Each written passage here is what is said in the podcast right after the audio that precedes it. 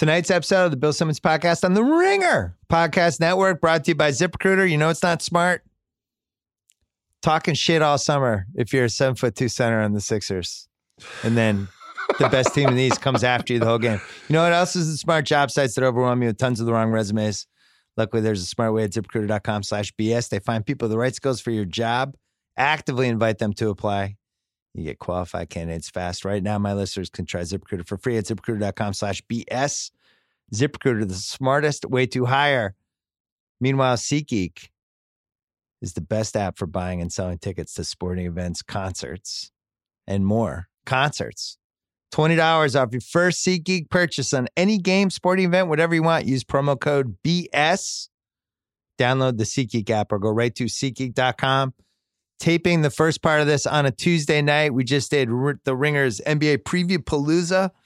We did 12 hours of content. All of it is now available on our YouTube channel, on our Twitter channel uh, slash feed, which is at Ringer NBA or at Ringer. You can check us out on Twitch.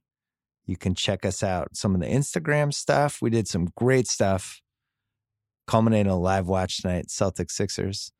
Van Lathan, who has not, you haven't been on this podcast yet, right? I have not. You have not been. It's my first time, man. Sweet. So he was in the live watch. We pulled him in. Joe House is here. Joe House has done an incredible amount of content today. I'm honored to be And here. you haven't really for- been for fed, have first. you? No, I'm hungry. I I'm figured you'd be legitimately hungry. hungry. We're Yeah, at we've the been point of doing- the evening. We did uh, multiple things on on the Ringer channel live, Live. but we also taped something for your podcast, and House you of taped something else for your podcast. That's true. And now we're here after a Bang. two and a half hour live watch. Yeah, he was talking about Popeye's chicken. What you, was know, it? You, you know how you know somebody's hungry when they see a commercial on TV and they go, "Damn, I Yeah, yeah, yeah. Well, because it was Popeyes also. I mean, that's You a like whole- Popeyes? Oh, I'm a, a an Yeah, enormous it Popeyes fan. like it's documented Yeah, Popeyes. fan. Loves the Popeyes. Uh. So coming up, we're going to talk about what we saw tonight and some other stuff. And then a little bit later, the Oscar winner, Damien Chazelle, came out with me and Sean Fennessey. An interview we taped yesterday. It was really interesting and really good. So that's all coming up. But first, Pearl Jam.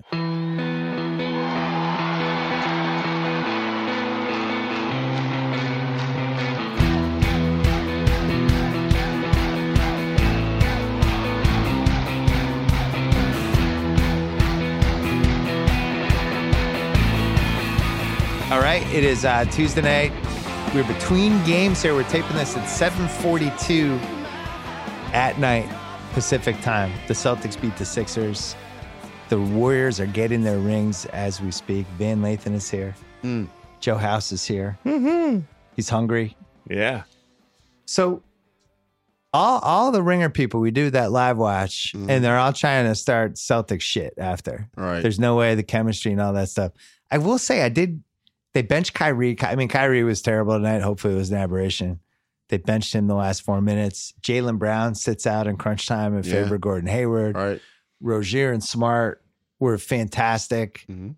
and yet you know they're out of the game in the fourth quarter. It was the first time I was like, "Oh man, we actually have enough talent here that this actually could become a problem." What was your takeaway as a Laker fan who hates the Celtics? Well, first of all, I, I don't necessarily hate the Celtics. I just I I hate the Lakers. I despise the Celtics with a seething White House. um, uh, I, for me, I'm the only sort of positive I could take away from the game is that it's all going to blow up in you guys' faces.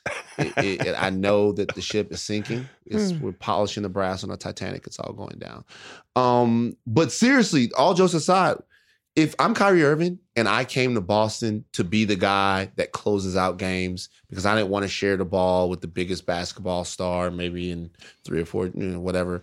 Um, that's got to sting a little bit that they don't need you to close games for them, that they have a guy who does it a little bit better than you. I think I, Tatum was getting any shot he wanted. Tatum was basically getting any shot he wanted to. He was scoring in the half court. He was scoring in ISOs. He was scoring in transition. He was doing whatever he wanted to do.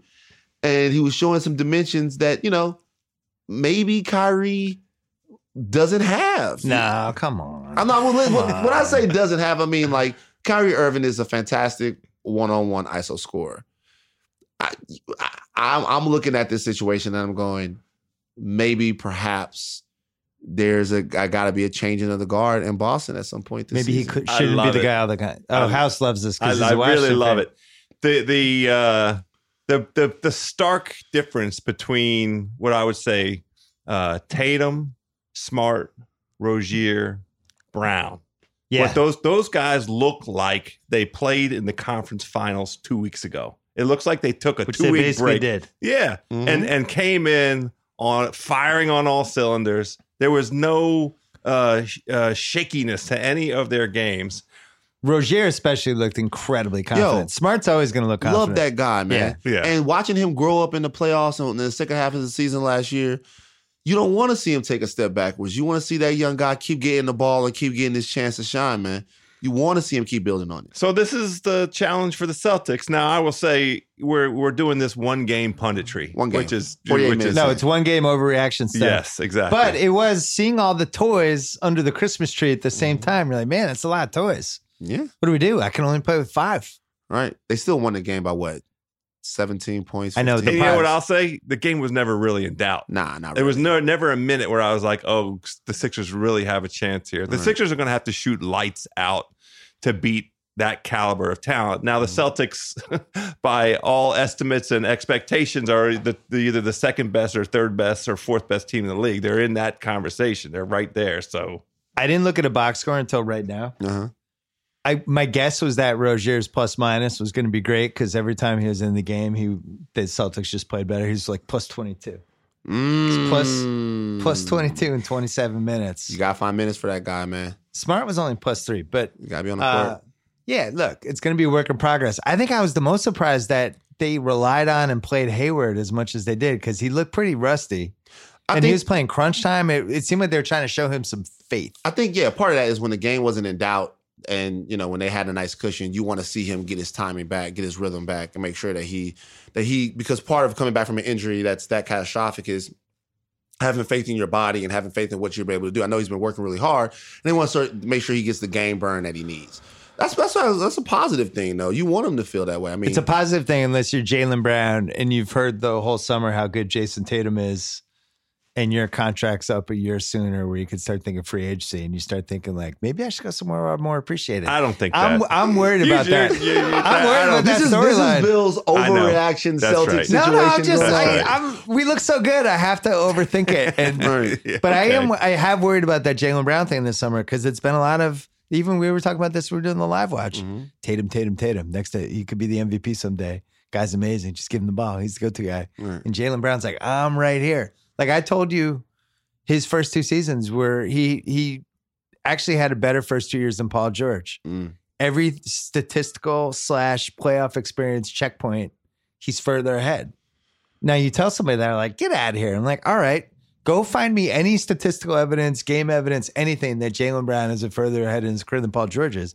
But nobody would ever talk about that or make that case. But you, you, you, that also comes with an assumption that his ceiling is the same as what Paul George's is right now. Do you think that you can make that case? I absolutely think you could. Really? I do. I do. I think athletically, because Paul George wasn't a scorer at all those first couple of years. I'm saying just ceiling. He could score though. He could, could Yeah. a little, but Yeah. I, I don't.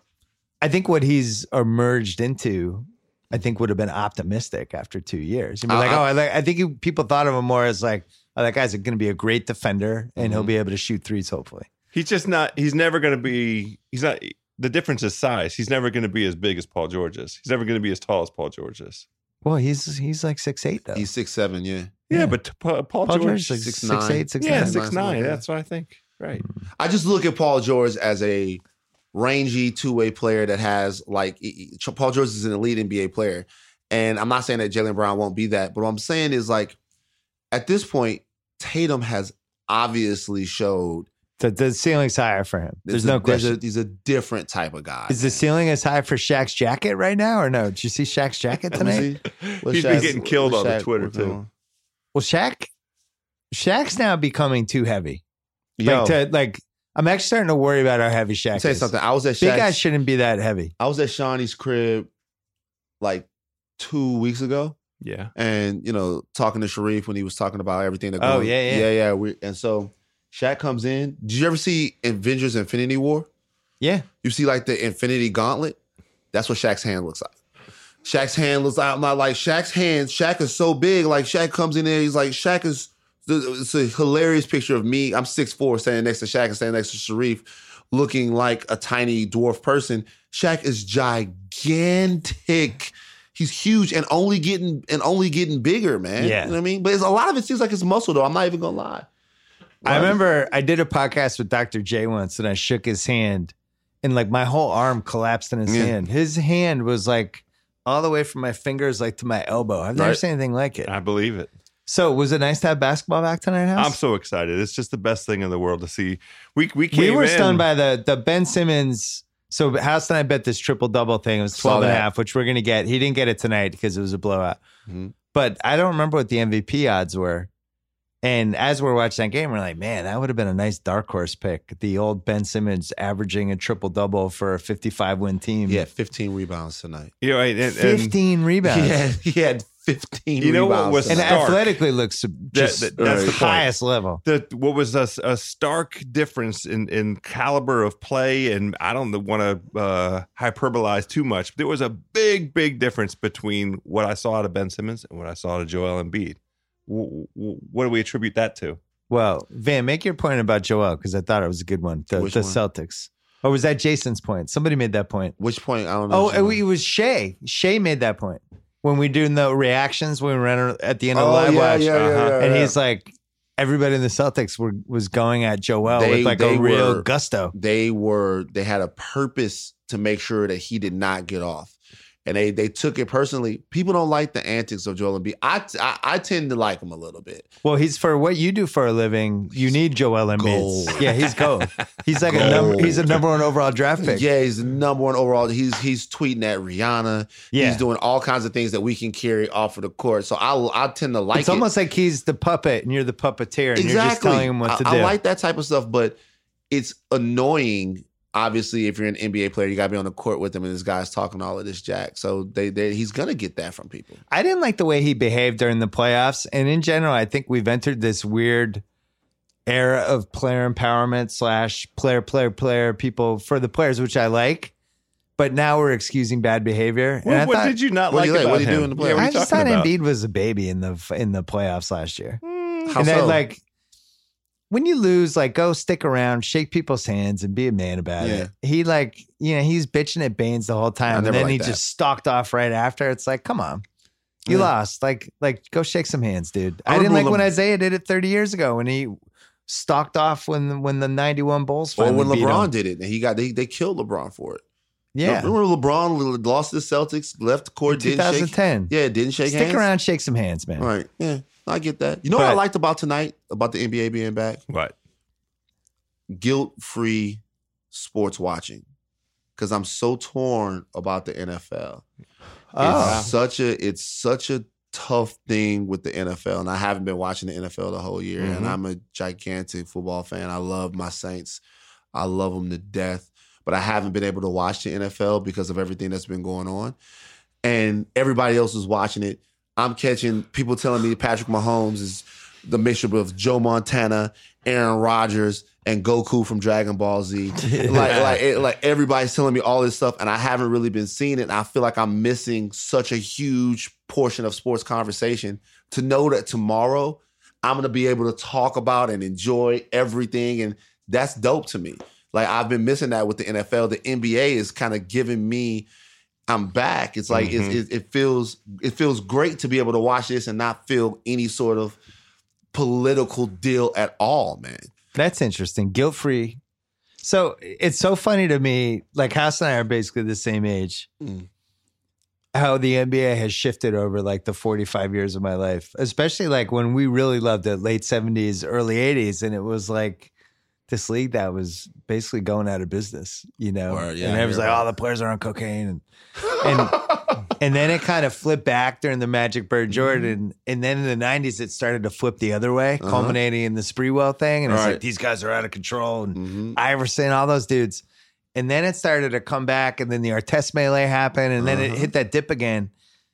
Now it's like at a at a level I, I just never These dudes imagined. are choir boys, man. They These they are nice guys for the most part. They- like, I mean, obviously you still get some pro, but these are nice guys. they handle their business as well as anyone in any field uh-huh.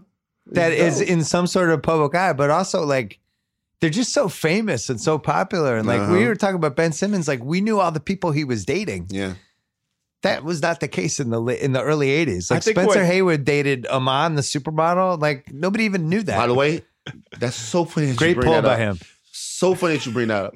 I'm looking when David Bowie passed away. God rest his soul. When David Bowie But she, passed he was away, married to Iman. Right. Yeah. And so I'm looking up Iman because I go on these weird Wikipedia runs Sure. where I'll look up David Bowie and then I'll look up Iman. And then I see that Iman has like an older kid that's not one of David Bowie's kids. And I'm like, oh, who is this person with? I'm like, wait, what? Yeah, I'm like, huh? Well, Spencer, hey, I, I never knew that. Like, Yeah. I never knew that, that. That's not. That's one of those things that people never talk. I never heard that. Sure. I feel like my dad would have told me that, but he I missed think it. I think this is the first time I heard it. to be honest. like, I think I knew they dated, but I don't think that I ever knew they had a kid Mm. together. yeah. Because if you took, I mean, one of the great, most fun questions ever is if you just put Wilt in a time machine and just stuck him into right now. Loving it. But Wilt was like taking out actresses left and right, and He was nobody. It was all on the down low. Nobody knew. He was so What was ahead of his going time. on? He would be incredible. Wilt right moved now. out here and fucked everybody in LA for like ten years. He's Every a- actress, he- literally ahead of his he time. notched It was it true. down. He's, but he'd nowadays, be perfect you, for this era. TMZ, that would be. We would know every- we Will's would with well, well, Wilt finally polished off his last Exactly. Kardashian. Exactly. Because think think about what Tristan was. Think about Tristan, man. Tristan, God bless him, was just on the road in DC in a club. They caught this dude on surveillance camera video rough. acting up. Mm, Rough. mm. You 6'10, fam. You're not gonna get away with it. Like- Well, here's the thing with Wilt. Wilt, you wouldn't. Wilt would be TMZ's best friend because he'd be like, "Oh, what time am I coming in here today to tell you about what I did last night?" Yeah. Like you wouldn't. There wouldn't be a surveillance. Nobody would be saying, "Oh, I wonder what Wilt did." Wilt would say, "Oh, here, here's what I did. Mhm. Here's here's who I was with." You you guys could be like, Wilt, can we put a camera in your house just We'll to see? down. And just in the doorway, that's it. He's like, sure. yes. just monitoring. So you are welcome. Watch Wilt's- people going forth. So when Wilt moved here, he bought this house in Bel Air on like the top of some mountain in Mhm. the one of the Bel Air canyons and like had this famous architect build this amazing house. The only reason I know this is the house was for sale a couple months ago. I just I saw that. and the person the whoever many people owned it, they didn't really fuck with the house. Right.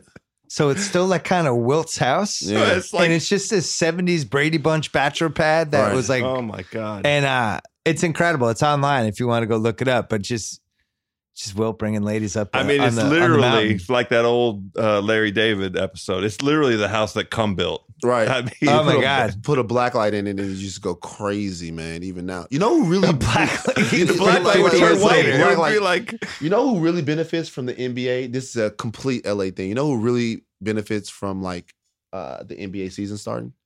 Guys at LA clubs. why is that? If you were if you are at if you are at a LA club, right? So if you're going out to Poppy, Nightingale, One Oak, all of these places, Yeah. the moment the season ends, Uh huh. all the NBA players come to LA. Oh. They vacation, right? They vacation for a little bit. They go wherever they go, ride banana boat together, whatever, and then they come to LA. And when they come to LA, they take the clubs over. Game over. Take them over. Yeah. You think that you're doing your thing. You think that you're on TMZ and it's all swagged out until Kevin Durant walks into the club, buys all the bottles and stuff like that. But now, for a little while, the regular LA weird actor commercial type dude is gonna get the clubs back. He gets his minute. He's gonna get them back. Is you gonna be This able is interesting. Like the fifth cast member of Modern Family. Exactly. You're gonna He's be able back. to go in there and flex with your CW show. Uh-huh. You're gonna be able to go in there and say, "Listen, I'm on Arrow next week. I'm on Black I'm Lightning." Arrow. You know what I'm saying? You're gonna be able to go in there. What about I'm on the Ringer Podcast Network? Yeah, what, oh, How yeah, what about, that I one? did a Ringer live watch last night. all of that? You're gonna be able to do all of that. You know what I'm saying? For a mm. while, till the till the spring and the summer comes again. And here they come again. John Wall, Russell Westbrook, bang, bang, bang. They're gonna be there. John, John Wall, second time. I mean, he was there all night. he was there all summer. You know? So if Wilt was here now, first of all, it'd be amazing. it would be Be great. like, oh my God, it's Wilt Chamberlain. Mhm. I really feel like he would have enjoyed this era a lot more than the 60s. In the 60s, there was a lot of judging of Wilt. You think so? I mean, I wasn't like, was there? Well, his you they- know, He wrote a, you know, when I did my basketball book, I Mhm. tried to read every book that ever came out about basketball, either an autobiography or whatever. And one of the best, and I wrote about it in my book. One of the best ones was Wilt, not just your average seven foot millionaire. I think it was called. Mm. And it was this really candid book about like his sex life, like, and it had stuff that I remember I read it when I was, I think, 14 the first time. And it was like I was on a plane and this stewardess was giving me the eye and she ended up, we ended up reenacting the scene from Deep Throat. And with stuff like that, I was like, I'm serious. It's in there. reenacting the scene from the vintage porn situation. Oh, Shout out to Linda Lovelace. It was Oh, like gosh. it was like a performance worthy of the classic Deep Throat, but it was like this was like 1974. right. Well, that was, Nobody was talking right. like Nobody this. was like, you know, so like you, upon. you put him in now, I don't even know what he would be capable He's of. going for it. I He's mean, a now candid the, dude. The more sort of out there you are with that type of stuff, the more famous you are. This is why I Yeah. was saying that he was ahead of his time. Not only this this the swagger that went with the sort of he knew exactly what his status was, but he also I think he could play in this NBA and be unbelievable. Yeah, he would have been good. Well, I- he's such a great athlete. Exactly. That's what Yeah. I'm that's what I'm saying. I made uh I did I had a footnote in my book about wondering if Wilt if Wilt was secretly gay. Really? Because it was just lifelong bachelor and had cats. That was the only evidence I had. But do you do you think maybe like the uh the the braggadocious nature And the bra- and the bragging. of like the twenty thousand women 20,000 was kind of like he doth protest too much? Yeah, or- it was a little bit like if, if you're inflated numbers. It was a good footnote. It made for a good conversation starter under. But I, Um, but there's too much evidence that he wasn't. yeah, for some reason, you know what I mean. Twenty there's twenty of to the witnesses. contrary. like for some reason it was it was weird because like um you know when I started to get a little older, I looked through my grandmother's like scrapbooks and she had pictures and stuff like that. I would see my grandmother in pictures with all of these guys, never with Wilt Chamberlain. Hmm. But once I learned about Wilt Chamberlain, I asked her about it. Uh oh. I'm like, yo, man, you were out there in LA doing it because I'm like, yo, there's a lot of black actors, Calvin Lockhart, all of these guys, Harry Belafonte. She was like around him and stuff, and she was like, no, but everybody knew about him.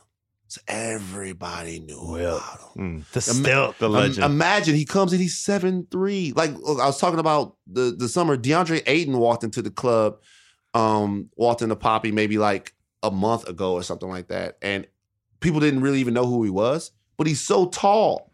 So if Chamberlain, the most famous guy in LA, walks into a club at seven three, he's coming out of there with everything, man. I even so it's horrible for basketball players, especially if you're six foot six and over. You're standing out in every possible way. But even like that one time when we went out with Brady, or you weren't there for that time in No. the Super Bowl Uh-uh. with Will and those guys. Went And out we- with this Brady. was before Brady stopped going out. He's six We're talking five. about Tom Brady. Tom here? Brady. He we moved to Tom Brady. Well, no, just quickly. I moved Wait, to the goat. Well, first of all, that's how you know you're around famous motherfuckers. The time we went out with Brady, nah, I don't know. I'm thinking about who Br- Brady, I was talking about Brady Quinn. Brady Quinn, yeah, like like like that. That's the, that's the guy that I would be hanging out with. Brady Quinn is a realtor now or something like that. Brady's six five. Big guy. You can't when you're you're six four. I would say that's about the limit. That's you the can that's go. the my dad says you can blend in a the- little. You can crouch. My dad says Mhm. that is the limit because I'm the shortest of all my brothers. My dad says that's the limit of normal tall. So his move was to go. He'd find a corner because Mhm. that way, corner people can't come with you a bunch of different ways. They can only come at you, and if you have your friends in front of you, to the buffer. But then he would also kind of lean against the wall, so he wasn't six five, and that way he blended in. Brady didn't want to be noticed. no, not at all. You love him, huh? Well, I mean, he's he's the goat. I think he's getting a little strange in his forties, but that's all right. We all get a little strange in our forties. He's getting a little weird. He's getting a little weird. A little weird. It's a little, a little Time versus time is a little strange. a little strange, Little man. weird. It's, it's like it's like it's and it's getting stranger. It's getting to, it's getting to it's, it's he's almost getting kooky. I would say that Tom Brady is getting kooky. He's a little koo- kooky a little bit. It's Were still you- kicking ass. Were you in the club scene? Like, how often do you go to the club scene and run into these guys? Um, I I go I don't go to the club like a, a ton, but like the guys I play basketball with, they're party promoters. Yeah. Uh, and so when I go, it's to the best clubs in LA. It's to to, to these different, and they're out there all the time. So July is like The J- Super Bowl of, J- July. of LA club scene. July is the Super Bowl of LA clubs. The season is over. Do I the mean- the women must know? They must know when. What? No, when that July is the month. What are you talking about? Yeah, like, that's what I mean. Like, like you a think Super Bowl for them. they're better scouts than some of these guys getting paid for it. like, of course they know. By the way, I've heard things said, Bill, that are so crazy. I've heard people say stuff like, "Oh no, he's still on a rookie contract." I'm like, Yes. I've heard that said. So they have Spotrac on their phone. They're I've looking at that, salaries. I've heard that said, "No, he's still on the rookie contract." I'm like, okay, you know what I'm saying? Like, not me. I'm not fishing for that. I'm already caught. I mean, you know that's what I'm saying? ruthless. that's But like, I'm not out there ju- on the club to like meet women. I'm not. That's not what I'm on. Like, I'm already done with that. But like, I've heard you you meet girls and they say, yeah, yeah, yeah, just on the rookie contract. They know how much you're making. I never believed any of this stuff until I spent three straight years with Jalen Rose, and was just constantly. And then after about four months, was like, oh, so this really is like this. Yeah, it most this is as is. ruthless as whatever we thought it might be. It's actually happening. Yeah, like it, the the toughest the toughest situation is for a G League guy because a G League guy looks like a basketball player. He walks like a basketball player. He even has some of the gear. yeah, he can say, I play you, for a team. You can say he can say that, but the problem is when you get to those clubs and you and you you're you're in there with girls that know Brandon Jennings. Even Brandon Jennings, big deal in the club. Got a lot of money. They know he's Right. coming. They know he signed a contract. You know you signed a contract, G League dude, you ain't got it. Go back to Sioux Falls or wherever to play play for the Breakers. well, and the club's expensive for a guy from you know playing for Sioux Falls. These these a, a table at one of these places is gonna cost you ten to fifteen thousand dollars. I mean, that's a quarter of your season salary, and you're gonna run it up with the drinks and your Oh. homies gotta come. And then not only that, but remember, it's not just a basketball player because Puff is in there. Mm. You know what I'm saying? Like all, all of these other people in there. Like they it- it's just it's, it's for me, being the TMZ guy is like everybody knows who I am, but I'm not a celebrity. So it's funny watching them watch me, and it's funny just watching them. Do they think you're like uh like the hall monitor? Like you- Sometimes. Yeah. like like like especially pre Kanye West thing because now The everybody- Kanye thing changed. See, That removed your hall monitor status. Took it away. Yeah. now because I think people saw in that moment that like, yo, you can trust him. It- it- there was a connection made and stuff like that. So no one would expect me to, to kind of be that guy. But before, sure, I remember we actually. I'm not gonna tell the name of the guys. Me and a friend of mine, he's an actor. We had gone to Sam's Hofbrau downtown, which is my Disneyland, and um, we we we we went there and we met up with some other actor friends of his. And everybody was supposed to go to a different club after Sam's that would be open even later. And I'm getting ready. I'm like, I'm like, forget about it. I'm gonna go ahead and go because we have to be up so early at TMZ that a lot of times I'll go to sleep, right? And I was like, Nah, man, I'm just gonna come. I'm just gonna thug it out. And he goes, Oh, you're coming? Okay, well, I'll see you guys tomorrow. And I was like, I looked at my homie and I was like, Did he just say that in front of my face? And he goes, Hey, that dude has four commercials. He can't. He can't. He can't risk it. And I'm like, all right, cool. I mean, I'm not gonna snitch on him. I've never done that before in my life, and that's not how I look to break stories. But it was a thing for sure. I can understand that. Of I mean, it's- course. I'm not. You think I'm gonna cry? I'm like, all right, cool. I'm gonna, you know, more for me. Go tip somebody. Put a girl through nursing school. I You know what I'm saying? Like it's like it's, that's, that's, I'm, I wasn't tripping. I understood it. House and I missed out on this whole club scene. When we I were in our say so. twenties, it was just you went to a bar and you had bottles of beer and it was dark and everybody had heavy clothes on. Bill, let we me did you- this whole fifteen thousand for. eh, It's like it might as well be happening in Wa- in Westworld for me. Can you guys do me a favor, Go to the club someday. please? What, uh, I've I done it. I've been there before. I've, I'm I'm stupefied every time I've been to one. Nah, but see, the problem is, is that like, Go with you. right? Oh, I mean, I would like to do Yeah, that. I would like to do that. also, Nephew not- Kyle, Nephew Oh, Kyle's in. right, right. Kyle, yeah, producer Kyle's in. Like, I'm telling you, it's dope, and uh, especially a dope because Bill, everybody would know you. Well, you know, to, to a certain demo, I'm the white guy who was on Countdown. Oh, that's very true. See, was two and, years. And remember now, like the ladies that are scouting these athletes, they don't just know the athletes; Oh, they know the media members. they know the announcers. Oh, that's great. Like, like Gotta I heard, that. I heard one girl complain about Joey Crawford one time.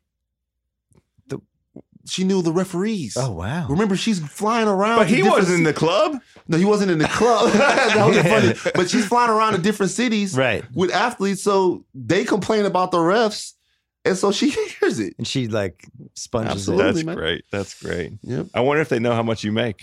What a world we're mi- what a world we're missing out on, House. yeah, we missed it.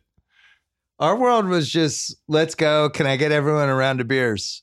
I mean, it's like Just this whole bottle. The I, I can't even imagine how I've much never bought money one in my everybody life. brings. beers and lot of shots money. and beers and shots and beers and shots. That was This is our why life. Kyle goes to the dark room on Melrose. Oh, Always that safe. place It's is very popping. small. Always yes. Oh, there you go, Hey, I like Finally. it. I like that place Finally. is popping. No, is, Wow. it, is it whack? You- Is it, is that like is the, is No, the dark that's room his, supposed to be that's, whack? that's his place. Yeah, there's just a, there's a stink on it in this company. I don't know what it is. No, Bill knows. uh, Bill knows. Not a stink. I've been there with you multiple Yeah, times. Bill I knows. like it over there. I like you like the parlor. I like that whole Melrose bar scene. Yeah. I like the little being able to watch all the weirdos walk up and down. I, I let Melrose has a good energy. Now we ride bird scooters from bar to bar. Yeah, so those things are going to go away soon because somebody is going to somebody somebody's going to have some sort of crosswalk fly through a windshield, and that those things are going to be gone. Do they have those in DC? Yeah, I won't miss it when they go away. Hmm. Let's take a quick break. Hey, booking business travel is ridiculously outdated, time consuming, and costly. Thankfully, TripActions takes the pain out of corporate travel management with a complete solution that helps businesses save and keeps employees happy. TripActions, the first travel management platform designed from the ground up with the road warrior in mind. Easy booking from app or desktop, 24 7 proactive around the globe support, incentives for employees to save on travel expenses. Companies large and small see over 90% adoption, up to 34% savings on travel spend when they use TripActions. No wonder companies like Lyft and Sara Lee's Frozen Bakery trust TripActions with their business travel. Learn how TripActions can reshape business travel at your company today. You'll be rewarded for checking them out. Go to tripactions.com slash BS, attend a 30 minute demo, and you'll get a $100 Amazon gift card. But hurry, offer valid during this month only. Tripactions.com slash BS, free demo, $100 Amazon gift card. You mentioned the Kanye thing before. Mm.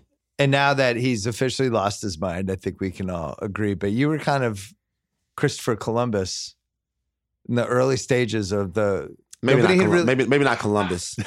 Uh, maybe not Columbus. Well, I, who- didn't- I don't who- think I murdered any indigenous people. Who, who landed? Who landed on territory early? Oh, I'm trying to think. I don't know. Neil I- Armstrong. Lewis and Clark. Well, Neil I mean, Armstrong. Neil Armstrong. I, I could be. you were the Neil Armstrong. I was Ryan Gosling. You were Ryan Gosling as Neil Armstrong. Right. Yeah. There, people hadn't really seen this Kanye thing. I mean, obviously we knew he had a ton of problems, hmm but then that was kind of the moment. And if you if you look at this whole arc of everything that's happened with Kanye, Yeah. that was kind of the first point, and then it just kept getting worse. Yeah. Did you feel that that day? A little bit. I think that um, I think that for me, w- watching him in the office because it was kind of bizarre while he was in there, Yeah, uh, because you know he turned it on a little bit. You know, he you didn't know if it was shtick or real. Well a- after a point it became obvious that it was real, but when he first jumped off and started doing what he was doing, I think we were just all like, you know, a little bit taken aback. But then after a while, he just keeps going and going and going, and I'm sitting in my cubicle. I'm like, what is this guy talking about? Right. And if you watch the clip, it really wasn't until he addressed the room and that I answered him back because he turned around and he goes, Yo, does it sound like I'm speaking freely? And I'm like, No, it doesn't sound like you're speaking anything. It sounds like there's nothing going on right now. And then, Yeah. you know, and even even in that moment, it wasn't even about because Kanye West was uh, a cultural idol to me. And Yeah. in many ways still is. You know what I mean? He like uh for for who I was a uh like I always listen to hip hop, right? But a lot of the themes, like I couldn't, I could relate to the themes, but the actual lyrics and stuff like that, I couldn't. Like I was never, you know, serving anybody. There was, I, I, as much as I love Hove, there's so many l- lessons in Hove's music and Jay Z's music that, um, you know, you could extrapolate them out. But some parts of it didn't re- relate directly to me. You know what I'm saying? But Ye, everything that he did did, like not being able to figure Well, out. how what- old are you? I'm 38. Right. So you're almost the same age, right? Right. Yeah. So not being able to relate to what you're gonna do after college, sort of. Well, the the way he released the albums, it's almost like checkpoint. If you're near that age Right. range, it's like checkpoints for your own life. right, and then remember when Kanye West says, uh, you know, George Bush doesn't care about black people. I was going through Hurricane Katrina. I was down oh, in there. the South, Yeah. yeah. Yeah. So um so all of those things I had a, an intense connection to him. And so when I was talking to him, I wasn't trying to uh sort of sun him in any way. I was just really speaking my heart to him. And Because your feelings were hurt. my feelings were, were were hurt. Yeah. And it was and if you listen to the past Kanye West music, and I have been, I haven't really listened to the new stuff, but if you listen to past Kanye West music, there was always so much social commentary about how people in underserved uh, and black communities were misunderstood, were profiled, were targeted. There was always so much about that. And I'm like, what changed? You know what I'm saying? Like what, like what it, it's not even you don't have to stay the same. Obviously, people change, their mindsets change, their perspective change as they get older, as their their world gets bigger. But I want to know what exactly changed. Like what what was the point to where you deviated off of that? And it, you seem so far gone from that when I was when I was talking to him, and now we know that it, it doesn't really seem like he has even a, a hold on who he is or a grasp of who he is right now. I mean, has there been a diagnosis yet? Has there been a medical? I mean, has there been reports of him? We know about him seeking the medical help, the medical attention that he's mm-hmm. needed for the episodes that he's had. But it, this is pretty apparent. Like, you know, he hits a lot of the markers in the the diagnostic manual for bipolar behavior. He said that he is. Okay, Yeah. all right. So that that I mean, and, and I think it even is more simple than that. How many celebrities have we seen just getting driv- driven crazy by being famous? It happens, bro. I mean, this has happened over and over and over Some again. shake back, some don't. Like Britney Spears shaving her head that day at Yeah. the what was Britney that the Spears. Pool and Right. She was just she was, borrowing somebody's bathing suit and Yeah. like eh, Michael Jackson. Like, how many times do we have to see this? Yeah. I, I, it's a tough one for me because Kanye uh, was one of my favorites, but is somebody like in my family was really big. Like it was somebody we always listened to driving to soccer games, and it was my daughter's fire up music and on all our playlists. And Uh-huh. it's just like to have your kids go. Is he ever coming back? Is he just gone? Is he just a crazy person now? It's like I don't know. I don't have an answer. You know, we Usually, as the parent, you have an answer. I don't have an answer for this one. I emailed him and he emailed me back. Yeah. Yeah. I emailed him um because he apologized, right? He apologized for the and here's the thing. Kanye West is a good person. He is. He's a like he's a he's a he's a good guy at heart. Like if you even when I was talking to him, he was listening. You know what I mean? Like he he he he he when he came out, he went on the radio station in Chicago and he uh he was talking about um how he made people feel and he seemed to have genuine remorse at, at hurting some people. So I, I sent him an email. He emailed me back and he explained um every single question because what I what I asked him is that I said, "Yo, um, uh, you seem to be a good person," and the question then becomes, um, I went through my entire history with his music and his cultural influence, like I just did. And I says, "What do you? How do you address good people who you disagree with as strongly as I disagree with you?" And I said, "I don't really." Even know that I agree with the substance of your apology, but how do how do I address this with you like a hero of mine? And he answered all the questions and then put me on some other emails and we were going back and forth. And then he just went left again. He just went left again. Like it just he the you know, whatever he believes politically is one thing, but this stuff is bizarre, man. And I'm not well, gonna pretend like yeah, this shit isn't it's bizarre. aberrant I want to be. Yeah. That's just the thing. This is a person with a with a diagnosed mental illness, Right. and so he needs help. He needs like you know professional help and a network that can help him, and not to indulge, you know, some of the the um, avenues that are self defeating for him, like going to the White House. That's self defeating. Like you know, what I don't know what the uh, status of his. Uh, what medicine that he's on and everything like that, but it's not helpful for him, Yeah. his own like existence in the world to be going through these self-defeating episodes. I I don't think. What do I mean? that was legitimately that moment legitimately to me was Anakin Skywalker submitting to Emperor Palpatine. That moment that moment was legitimately the whole black community was Mace Windu. The whole black community was Mace Windu and we were trying to stop the emperor. We thought we had him and Anakin cut our arm off, kicked us out the window and then submitted. But it, it, it's, it's an illness. He But has I- an illness. But I also I don't even think he has the standing like that anymore, does he? Like if he had It done that six months ago, Uh-huh. it would have been Right? Like, different. nah, If nah, you're, you're probably right about that. Because the I, think he squandered that connection even before this in a lot of different ways. But even but the, the frustrating part is if you listen to a lot of the things that he was talking about while he was talking to President Trump, those things would all be helpful for the community.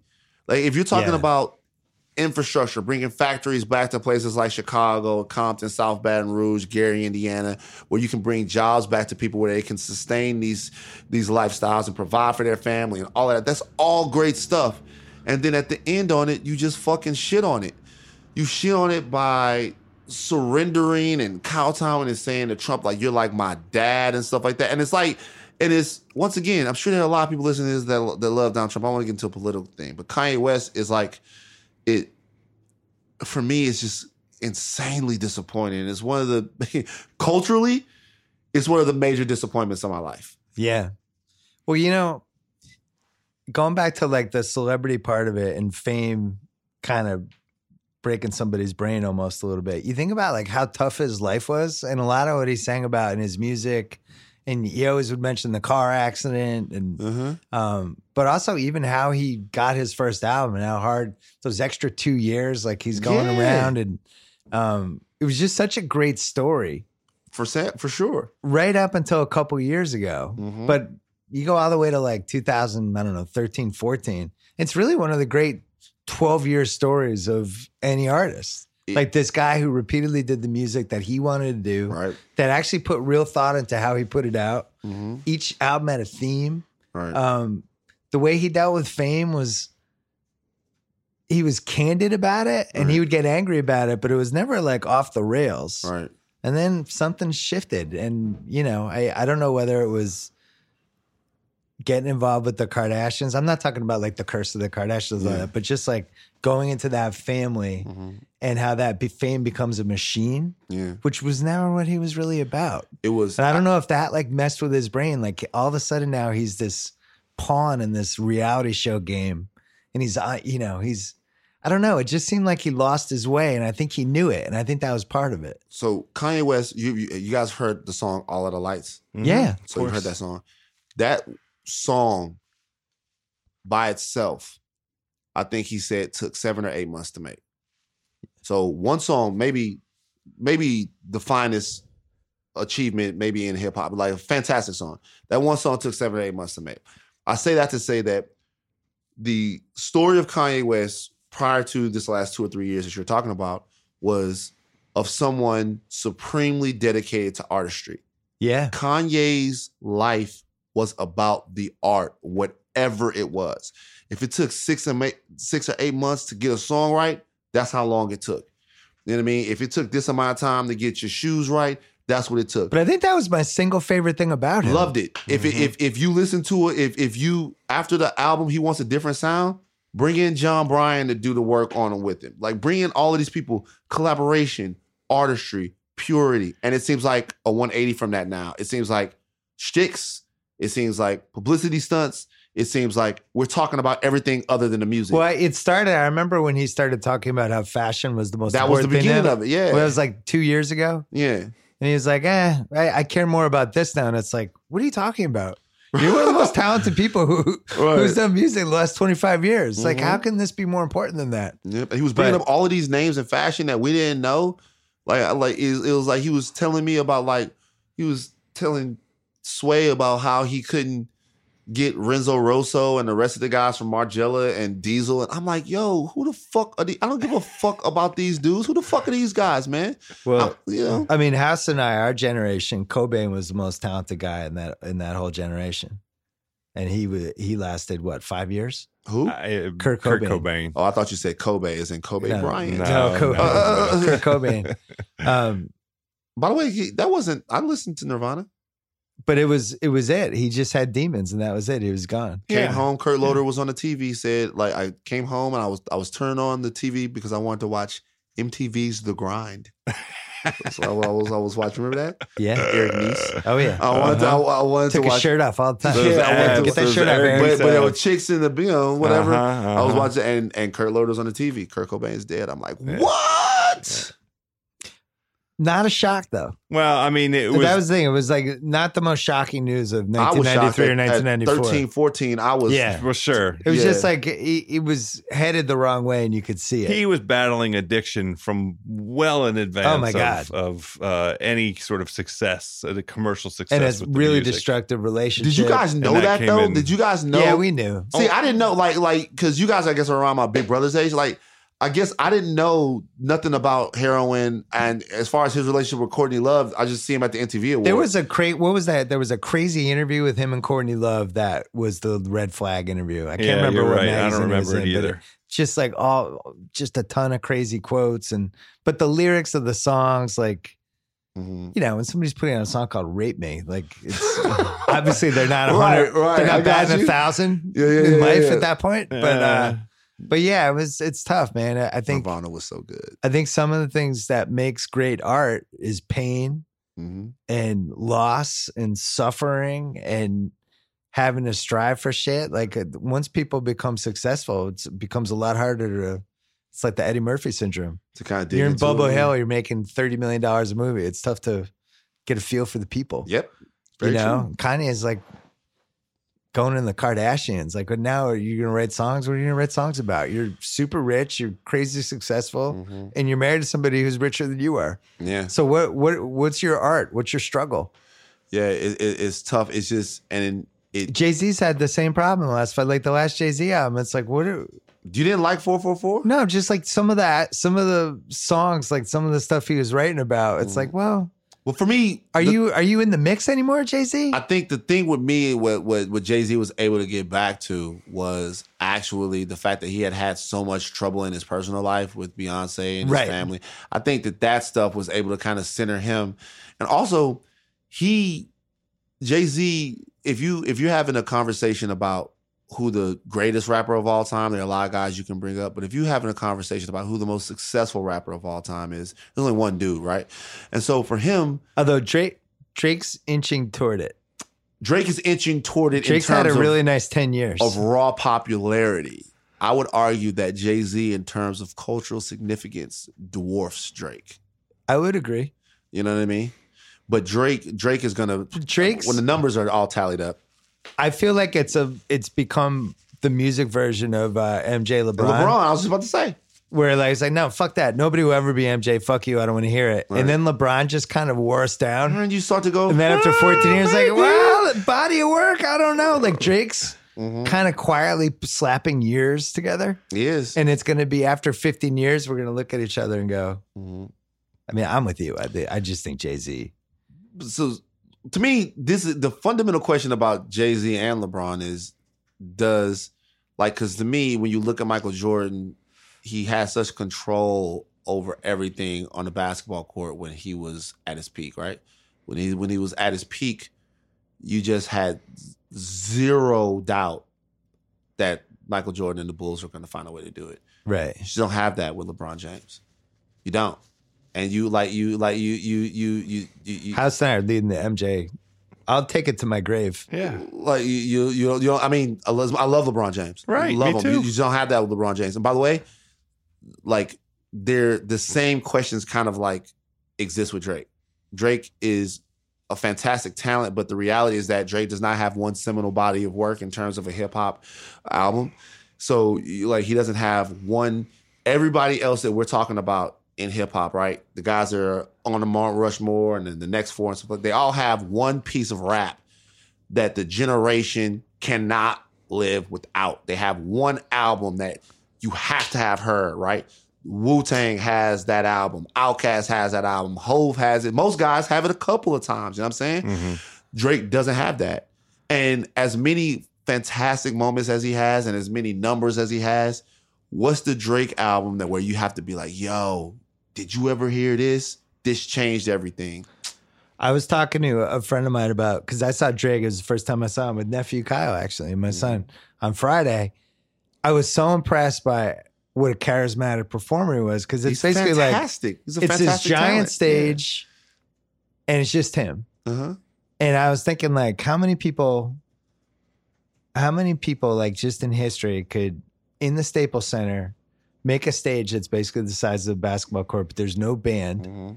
and and he's just whole out thing there on your own. and have the charisma to carry it. Right. So I was like, that that was the one thing I was surprised by. I was surprised Drake was that great. And he's and my friend said, Yeah, but Kanye did the same thing and his songs actually meant something. Yeah.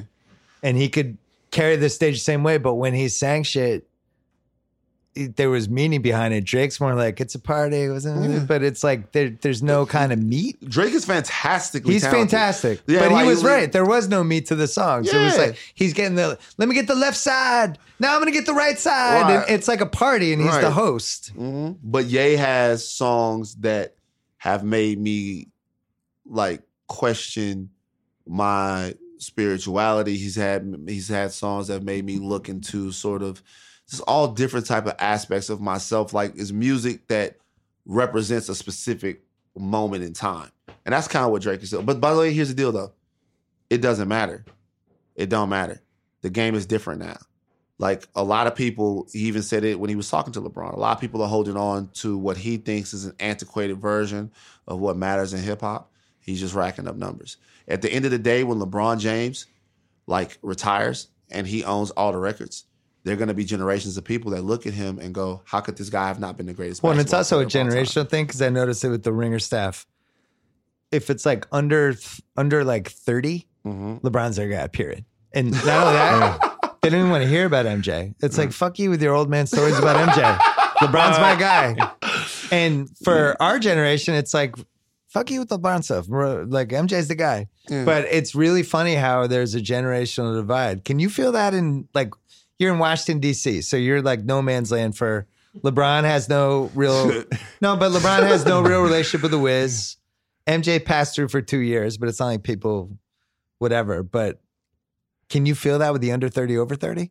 Well, I, it it it manifests itself differently because the city's changed so much in just like the last one generation. The city's changed, gone through a pretty radical uh, reset in terms of of the demographics of the city. There's a lot more youth, just really uh, coincident with the arrival of Obama. So you have uh, an entirely different kind of perspective. There is a DC and the DC region has a, a long storied basketball tradition, still generating the many of the very best high school basketball players that go on and play all over. We can name, go through the whole list: KD, Oladipo, everybody, right? Jeff Green's back, Rudy to, Gay. Mm-hmm. Washington, Rudy Gay, of course. Like I mean, a, a long, long list of of um, DC based basketball talent, and I think all that, all the old heads, that old generation would. Uh, there's no debate. There's no question. Nobody's talking about. Everybody respects the hell out of LeBron, but but MJ has six titles. Six titles. And was like the sheriff. Yeah. Never He's lost. just like, Once he got that, once he figured it out, he never lost. Different time, but at the same time, you know. And I love LeBron, and LeBron is everything that I want a contemporary athlete to be. But you know, it's different, man. It's just different. I I am a I'm a LeBron Kool-Aid drinker now. you are. I just think he's he's such a great role He's model. the guy. and he just works his ass off. And the worst thing he ever did was the decision, which is like stupid. Who Yeah. cares? Yeah. You He, know? he- like if Like for all that's been put on him since 02, you know, I think he's when we're talking about Kanye now and how Mhm. fame can change you. And Le- LeBron, it's been the opposite. It's like it's made him stronger. It's given him strength, he strength in his neck beard. and he yeah he had- definitely has a net but he leaned into it, it's so hard for a guy like that to lean into expectations when when he leaned into the expectations of him um and he even raised them off the court lebron has set a standard off the court that everybody in sports is trying to every, every like everyone in sports is trying to be as relevant off the court as he is right now and really to be honest with you that is going to be the legacy of of of his life even more than basketball. Like I've like if basketball is going to pale in comparison to the career off the court that LeBron James is going to have with Maverick Carter and all of those guys. It's going to be Well, and the other thing is, I, I did a panel with Maverick and we were talking about when those guys came up in like 05, 06. And it was like LeBron starting a company with his friends, and everybody's reaction was like, uh oh. Oh boy. Yeah, he's Right. starting some of his buddies. Mhm. This will be a disaster. You know, and they they had to fight this prejudice is the wrong word. What, what's the word when people are just looking down on them? Uh, I mean, dismissiveness, Dismissiveness. you know, condescension. Condescension. But Like- I mean, like- just like, like- like- oh, you like- guys are you're you're bringing your buddy Maverick oh, into a your meeting. posse? You bringing your posse around? Yeah, yeah, that's the posse. Phil Jackson, the famous Phil Jackson. Right, like Uh, his posse. Look, they're not throwing a no hitter, but you know, I, I think they've made some strides, and now we're now we're in this world where every uh every famous player is going to have their own content company, which I think is going to be hilarious. I think it will be too. There's going to be some good some good bad content companies. I just want to let y'all way. know they don't drink no um they don't drink Merlot in the barbershop.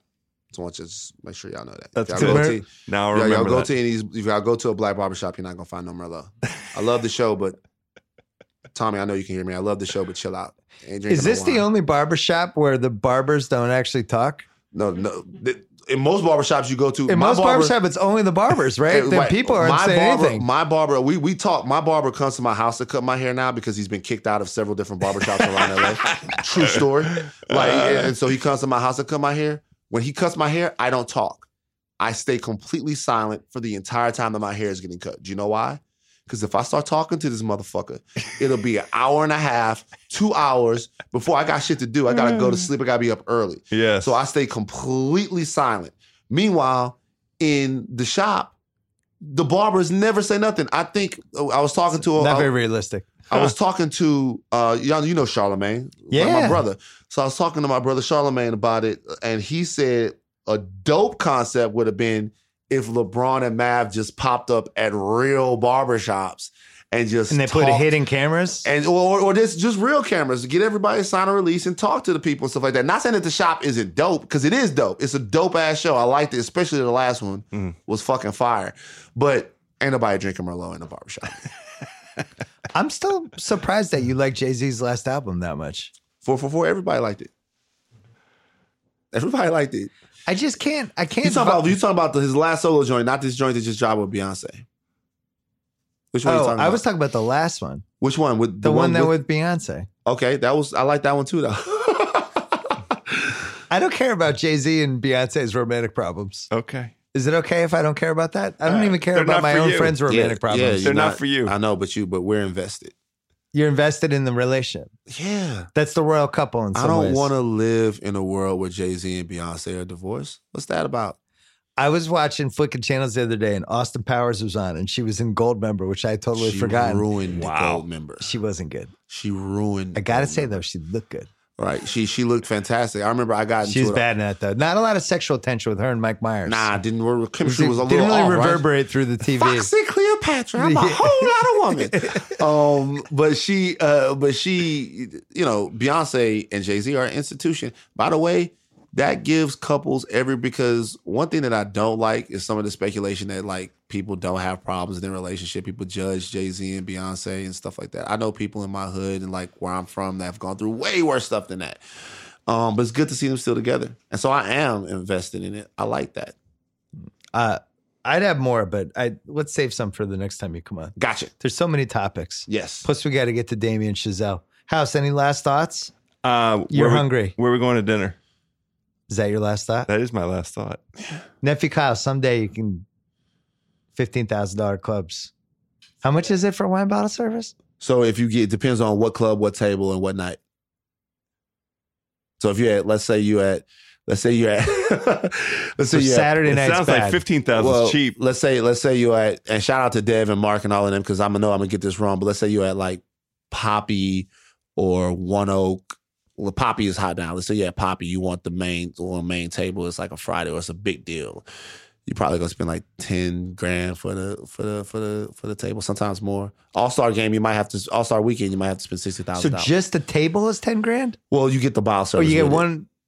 But what if I want like ten bottles? So that You that got to keep jacks up. buying them, Mm-hmm. and the bottles are gonna be. God, You know, I'm so old. you're gonna keep buying them. I've never done this before.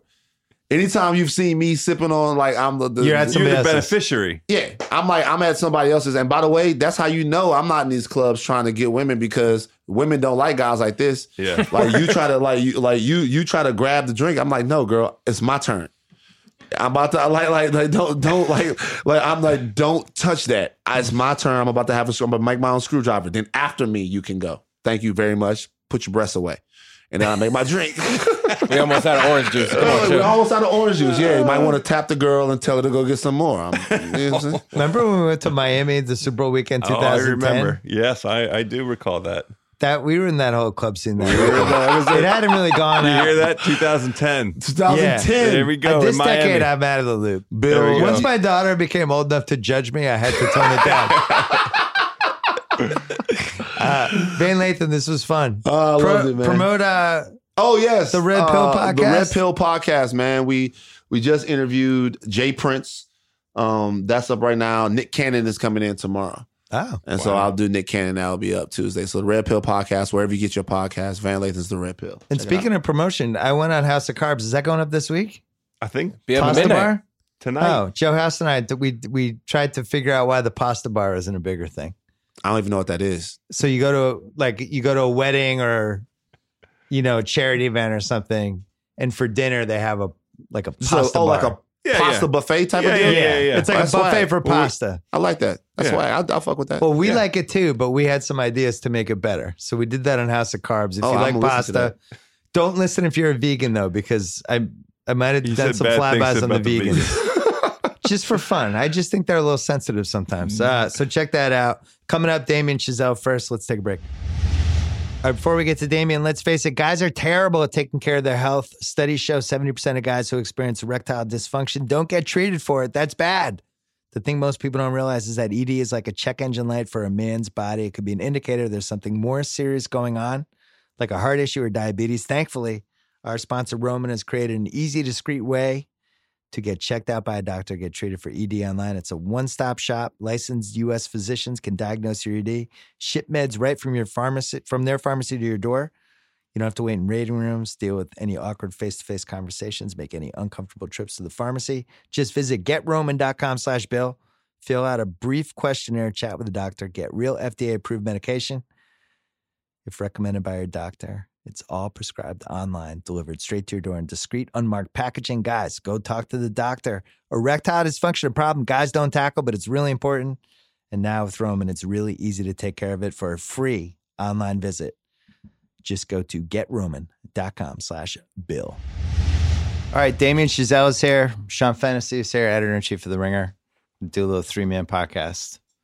First Man came out this this weekend. It's been out for three days. Three this is your, I guess it's your third major movie that's come out. What's that experience like the first weekend? Do you Uh, sleep? Are you just checking constantly from people involved in the movie how it's tracking? Are you one of those people, or you just kind of send it out? Uh, I, I think I always intend to just send it out and, and kind of close the blinds and go on to the next thing, but I'm never really able to. I just Yeah. sort of wind up, uh, I wind up immersed in the nitty gritty. Um, uh, you know, which maybe it's a side of myself I should embrace and not try to fight it. but for whatever reason, yeah, I, I, stay neurotic and OCD and involved the whole way through. I'm kind of uh, in it from the beginning till the end. What were you most worried about when you released this? Like that, the length of the movie, or would people come out to see it, or like what when when you're when you're uh, thinking your neuroses, what what's like popping out on like Thursday night right before the movie comes out? Um, it's usually a whole host of things. I mean, uh, you know, I think with this movie, we were definitely conscious of the fact that it's, uh, you know, it doesn't, it doesn't sort of engage in a lot of the, you know, maybe more sort of expected uh, historical epic tropes. Yeah. Um, and uh, you know, so so on the one hand, I think uh, the real relief for me was uh, just getting the movie made at all. Was kind of uh, you know uh, uh, uh, being able to. We worked with Universal on the movie, and they were incredibly and and I would say surprisingly supportive of um, of kind of what we wanted to do with it, uh, and and the intimacy we wanted to bring to it, the documentary ness we wanted to bring to it, shooting a lot of it on sixteen. Um, you know, uh, uh, not trying to make Neil Armstrong something that he wasn't, trying to kind of respect how soft spoken and taciturn and introverted he is, but that makes him very much not your conventional movie hero. Yeah. Um, so all the things that kind of interested me, um, they were they were on board with. So I, I I think I went in first into the movie with a lot of trepidation of just being able to make the movie I wanted to make, and and so definitely once we got to the finish line, I was relieved that that the movie up on the screen was the movie that I'd kind of dreamed of and envisioned. Yeah. Um, you know, it's not always the case. Um, and uh, but then, yeah, very quickly. I mean, we we we we finished right before, like three days before we premiered at Venice. So it was kind of right away. You switch your mind from the the stress of making it to then the stress of putting it out into the world. And I'm just the type of person that gets stressed at every single screening, every festival, Right. every. So in a way, like the, the the- theatrical release is kind of just one of many stressful milestones for for for this movie or any given movie. So Are you in the theater? Or are you one of those people that No. walks around the the town as it's being screened? And, No, no, I'm not. I'm not.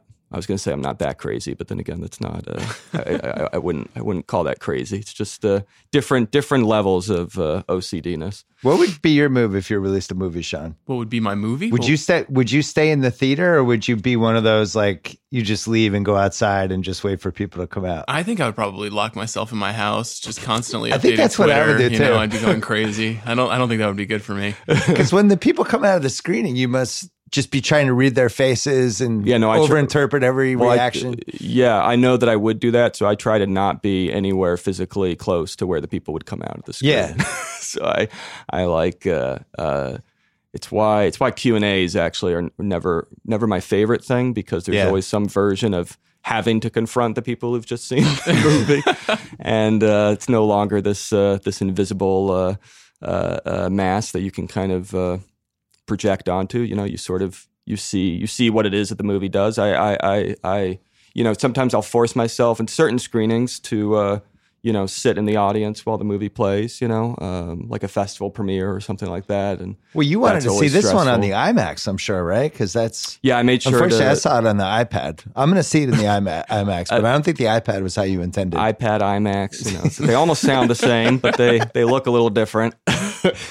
uh, I did get to see it on. Uh, well, I mean, certainly when we were finishing it, you know, uh, we were finishing it on IMAX, but. Um, but then, yeah, that was one of the few screenings I kind of forced myself to sit through. Was uh, when we first screened on IMAX at Toronto, um, and uh, but yeah, no, I never handle screenings particularly well. I'm just It's a wise usually kind of a sweaty, a sweaty mess with my hands sort of dripping during most of it. So- Sean saw it on the IMAX. I did. That He- that seems like the right way to see it. That's Yes. That's my guess. Yeah, I mean, I, I you know, not that there's a wrong way. I don't want to people to think Don't sleep it's, on the iPad, it's man. IMAX It's or Maybe just some best intense possible moments. way. but uh, yeah, maybe the iPad right now is as close to a wrong way as you could get. iPhone's maybe probably number one worst. iPads, yeah, at, le- at least you're one you're one Yeah. removed from that. It's Yeah. good on the list of eyes. You're yeah number two from the bottom. Could you feel it when, like, you know, especially that first scene, you're trying to capture this is crazy that we're sending these dudes into space in basically tin cans. Could you feel Yeah. that in the big ass theater? Yeah, it rumbles like crazy. The sound Oh, is yeah. unbelievable. I mean, how did you go about making that feel as close to the real thing as possible? Uh, well, you know, the, the, that was the goal. I mean, it was it was uh, one thing that I found that actually, you know, ironically, it's sometimes by limiting your choices, you actually can can make people feel that they're getting an even more immersive experience. You know, so for for, for that first scene or for some of the launch sequences, just limiting ourselves in the capsule, not sort of giving the audience the the safety of views that the astronauts or pilots wouldn't be seeing. Um, I think that it's a simple choice, but I do think it just helps connect on a visceral level the audience to the person in the cockpit. So suddenly you see everything they see, you hear everything they hear, you interpret everything as though you are in that cockpit. And so then, uh, then from there, it's about using the sound to kind of complete the three dimensional picture. Because the camera is limited in what it's seeing or not seeing, the sound then can almost be even more heightened. It can be even uh, uh, more intense, more you know, sort of oscillating between exactly what the pilot would actually hear, just you know, pure authentic machine sounds relative to that craft, and you know, uh, uh, heightened uh, you know uh, uh, sounds that could augment the emotional feeling of it. Like we used animal sounds, we used sounds from from uh, warfare, guns, uh, explosions, uh, you know, lions roaring, elephants stampeding, the whole kind of uh, the, the whole nine yards. But you sort of bake them into the sort of the the diegetic sounds, and and you create a kind of I'd say an emotional reality uh, for the audience. The is last three movies you made, sound was like one of the biggest characters in the movie. definitely, yeah.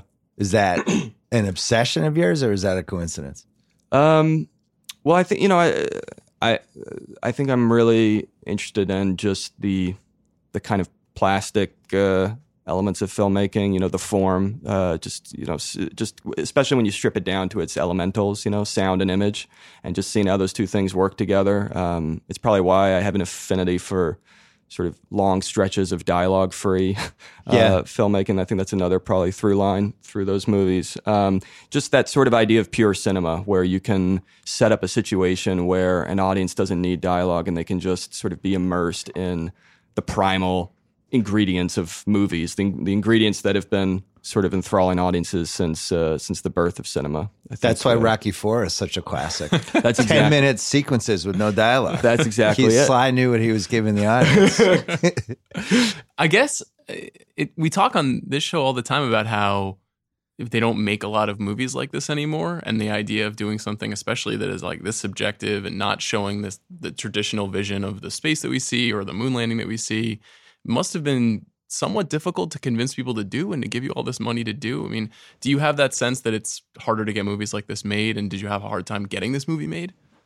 Uh, so I, I, you know, I, I guess in a way there were certain kind of lucky circumstances with with this movie because, um, you know, the the the producers and Universal had the the the rights to this book, Jim Hansen's um, biography of Neil uh, called First Man, and.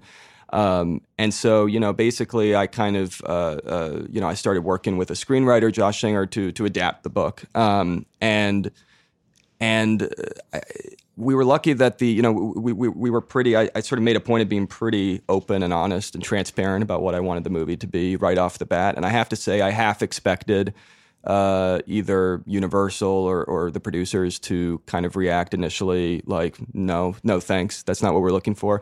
And, and pretty much I was uh, you know open about the things you're talking about that you know these these space sequences or flying sequences were going to be super subjective that the you know camera wasn't going to leave the cockpit that even for the rest of the movie everything was going to be sort of up close and personal as though a documentary crew was sort of stalking the characters and getting close to their faces and that's just that was going to be the style of the movie um, that it was not going to be a sort of uh, uh, you know uh, um, it wasn't going to be your typical giant sort of myth making space movie. It was going to kind of go against that or try to.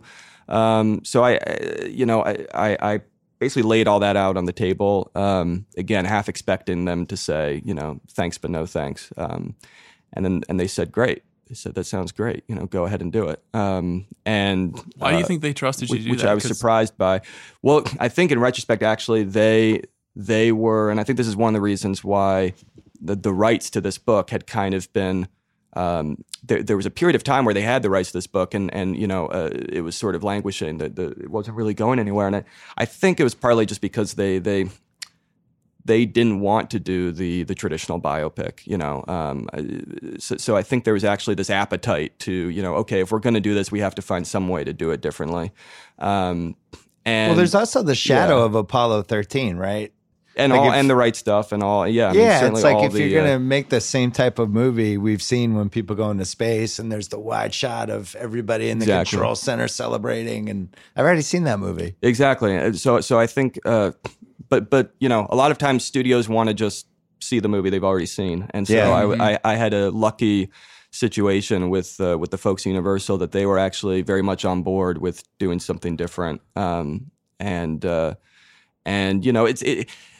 That said, you know, it's still a process of, you know, where you have to just then, you know, once you're all on the same page intellectually, then you got to figure out logistically how you do it, you know, and, and, and this, this one was tough, you know, because, because of the way we wanted to do it, this wasn't going to be a, you know, giant, giant budgeted movie for what it was. And, and we weren't going to have a ton of days to shoot it, you know, so, so we had to shoot it in less than 60 days and we had to find a way to, to kind of, uh, uh, uh, marry the the sort of quotidian life, the home life of the movie uh, with with the space sequences. Find a way to do the space sequences practically. I wanted to do those in camera, which is its own kind of can be its own sort of. Uh, uh, you know, uh, uh, knee breaking kind of ordeal, but um, but again, I think you get a lot out of it as a result. Yeah. So that you know, there, we wanted to shoot a lot of the movie on 16, but you've got to be careful. Especially we knew we were doing an IMAX blow up. Going from 16 millimeter to IMAX is a is uh, it's not generally done because uh, uh, 16 is a very tiny gauge uh, and you know tiny format, and IMAX is very huge.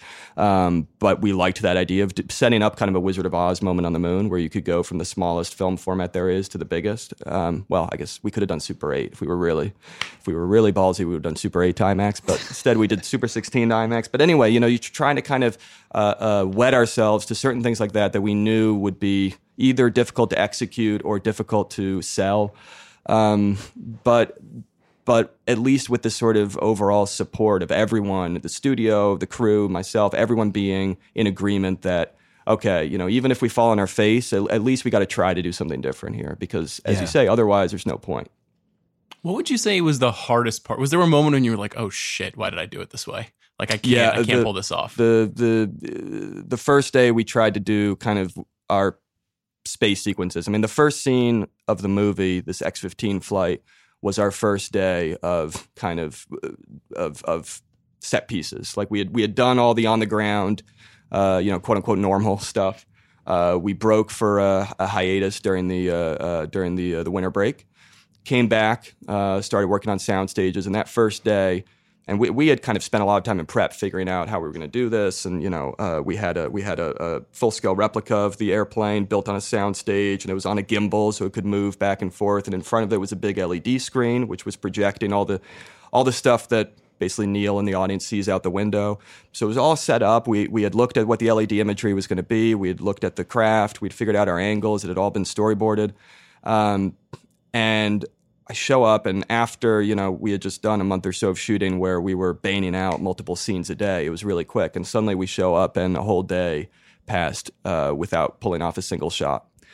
And uh, and that had never happened to me before, where like we had had like we were supposed to shoot a third of the scene that day, and we didn't get we never rolled camera because we could never even get into a place where we could roll camera because everything would break down. Like as soon as the craft would start to work, then suddenly, you know, the screen wouldn't work the way we needed it to, or the angle would be off and you'd see off the set, or you know, the gimbal would start malfunctioning, or or these spacesuits. I had, I had always taken for granted how difficult spacesuits are. Like I realize now why why movies tend to these days uh, just digitally create the visor. Um, it's because once you put a visor on, once you fully enclose someone in a helmet, then you got to figure out well, you got to they have to breathe, so you got to get you know uh, uh, oxygen tubes in there. They have to not overheat. You got to get cooling tubes in there. But then when the oxygen is hissing, how are you going to hear their audio? So you have to have the oxygen and the audio in this really tricky balance that changes every time they like move. It takes them half an hour to even get in and out of the craft. So Ryan just wound up sitting in that craft like a lot between takes because it was too much of a hassle to get in and out. Um, the whole thing was just like hair pulling, and and eventually we. You know, the next day we finally popped a few shots off, and that felt like a victory. And you know, and, and we hit our groove, uh, but we were starting off at such a deficit in a way. I mean, it was it was uh, that was the hardest. That was the moment where definitely it felt like, oh, maybe we should have, you know, maybe we should have done this with you know the digital visor and green screen and just half the buck, and we just fix it in post because And Gosling It's not gonna stink eyeing you through his little visor. like, why'd you do this to me? you know, you know, I, I, I, I will always uh, be thankful to him that he, because he he had many instances where he could have done that, Yeah. and and he was uh, he was gung ho the entire time. Um, in fact, I think he was even more adamant about not using green screen than I was because I think he he was- in his mindset it was like, you know what, if I have to wait around, fine, but at least when I'm doing the scene, I'll have stuff physically in my view to act off of. At least I'll actually be able to. And, and, we were able to do kind of full takes. Once we finally started shooting, you know, which was a thing, uh, we were able to kind of, that scene, for instance, carry him through, you know, being under the B 52, dropping, breaking through the atmosphere, bouncing. We were able to kind of run it almost like a little stage play in the cockpit. And then we would run it from different angles over and over. But, you know, he, he was kind of able to, um, was sort of the hope act it the way you would act a normal scene even though Yeah. you're you know uh, we we tried to set it up so that for him at least he could kind of forget he was on a soundstage in Atlanta and just imagine you know for the most part because he wasn't seeing camera equipment or a green screen or whatnot he could imagine for the most part that maybe he was hanging from a B-52 40,000 feet above the air and shooting into space I mean, it's kind of an amazing testament to space travel. The fact that it was so hard just to recreate space travel for a film, like it's just unbelievable. That was my biggest takeaway from the movie. Like, I, I guess I had never really thought about how ridiculous it was that we even tried to do this in the 60s. Yeah. Yeah. And I hadn't either before I started. just, the just like how random it was. Like easily every one of these could have just gone terribly. Absolutely, it's a miracle that they didn't. I mean, it's truly the, the it, it's the it's the strange kind of event or, or part of our history where the more I found, the more I learned about it, the more details I got about it, the more incredulous I became. Like the more astounding the feat became. I guess it makes sense because you see TVs from the 1960s Yeah. compared to now. yeah. And then you think like, oh man, we s- tried to send people to No, outer yeah. space with, No, the, they- they- With this technology. with the knowledge that we half had the in time they, 1965. they were doing their calculations with pencil and paper. You know, half Yeah. the time they were using slide rules and like. Uh, uh, I, I'll always remember the first time I saw some of these crafts, uh, you know, in real life. Whether uh, you know, it was probably the first one I saw was in a museum, but you know, especially getting to come up close to them, and they are so unreassuring. Yeah, they're rickety, right? If You you're in a place where you're going to fly them, oh yeah, Yeah. and so small. I mean, I think that was one of the big things that uh, Nathan Crowley was the production designer, and one of the big things we talked a lot about was because it could be hard to communicate scale in a, in a film. It's hard to communicate how big something is, and it's hard to sometimes communicate how small something is. And so, so trying because I, I felt like I had never in all the space films I'd seen, I never actually. I still found myself surprised when I saw the craft or some of the crafts in person. They still were smaller than I had expected, even Yeah. having seen some of the footage. And it's just because you know the the frame, the angles. It's hard for you to sense the three dimensionality of uh, of a surrounding. You always kind of imagine it a little bit bigger. Things always come out a little bit bigger on screen. So we so we tried to find ways to to um, you know create those crafts to scale. Uh, and and and fully enclose the camera in them as much as possible. So shoot a lot of POV, you know, kind of straight POV angles. Sometimes our sometimes the DP himself would just kind of crawl in in a spacesuit into the craft and just shoot, you know, a tiny Right. little 60 millimeter camera out the window and panning around, and it just helped give you a sense of just how close your face is to the console, to the window, to the other guy, to the door that comes down over your head. We just tried to emphasize all the things that would make it feel as claustrophobic as I think it really was. Everything was rickety back then. Because Yeah. I, I was watching Love Story a couple months ago with Ryan O'Neal, mm-hmm. and he takes her to his parents' like That was a big comp for us. He's in that. Well, he's in that. he's in that awesome Porsche Yep. From like you know he just like the classic. Yeah, you would see this guy. online, but he's driving and the thing's like, and then he's shaking, and it's it's that's just what we had back then. It's crazy too how risky it was because you point out in the movie, which I think we forget, that there were a lot of people who were not excited about this and thought it was a really bad idea Yeah. and a huge Yeah. waste of money. Yeah. and I I think we kind of forget that.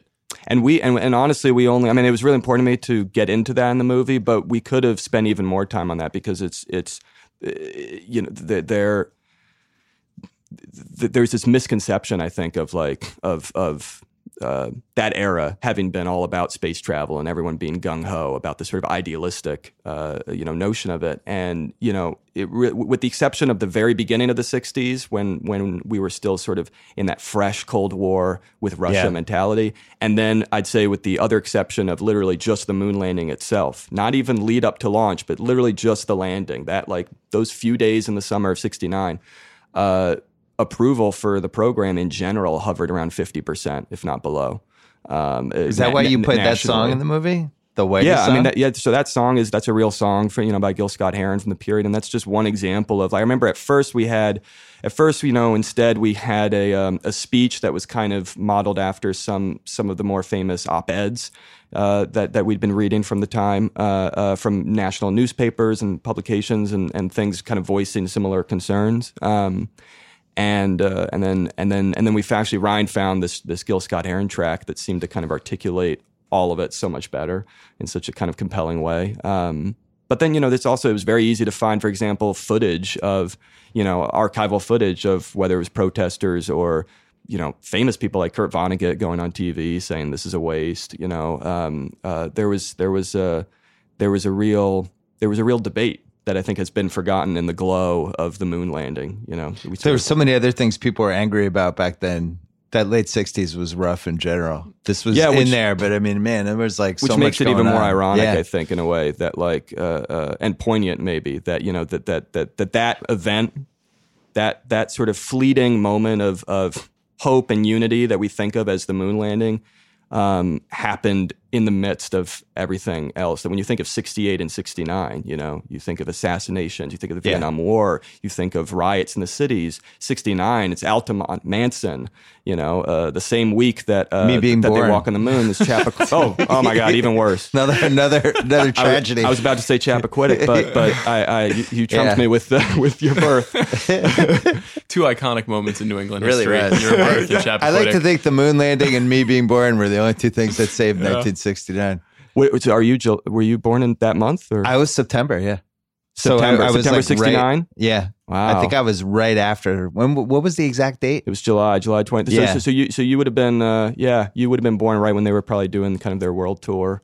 My mom you said we watched right it. I was in her stomach, but shit. I mean, it seemed like every single American was involved somehow at that telecast. I, I would Yeah. say that's probably the most watched television that, right? event we've That there- had. There's a hundreds of millions that were viewing it. You said Yeah. 400 million, yeah, the, the, yeah, the estimate's about 400 million um, people worldwide.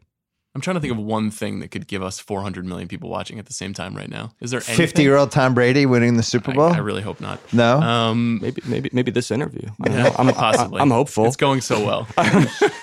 Look, let's not sell ourselves short. You yeah, know? it could happen. What I, I'm curious about. So there's a lot of controversy, obviously, around the movie. You were you also had controversy with the La La Land Oscars moment. I'm wondering. I don't care about the controversy, honestly, but I am interested in what it's like to be in thrust into a controversy like this. Uh-huh. You seem like a very nice person trying to make good movies. When you find yourself in a weird moment like that, what is that like?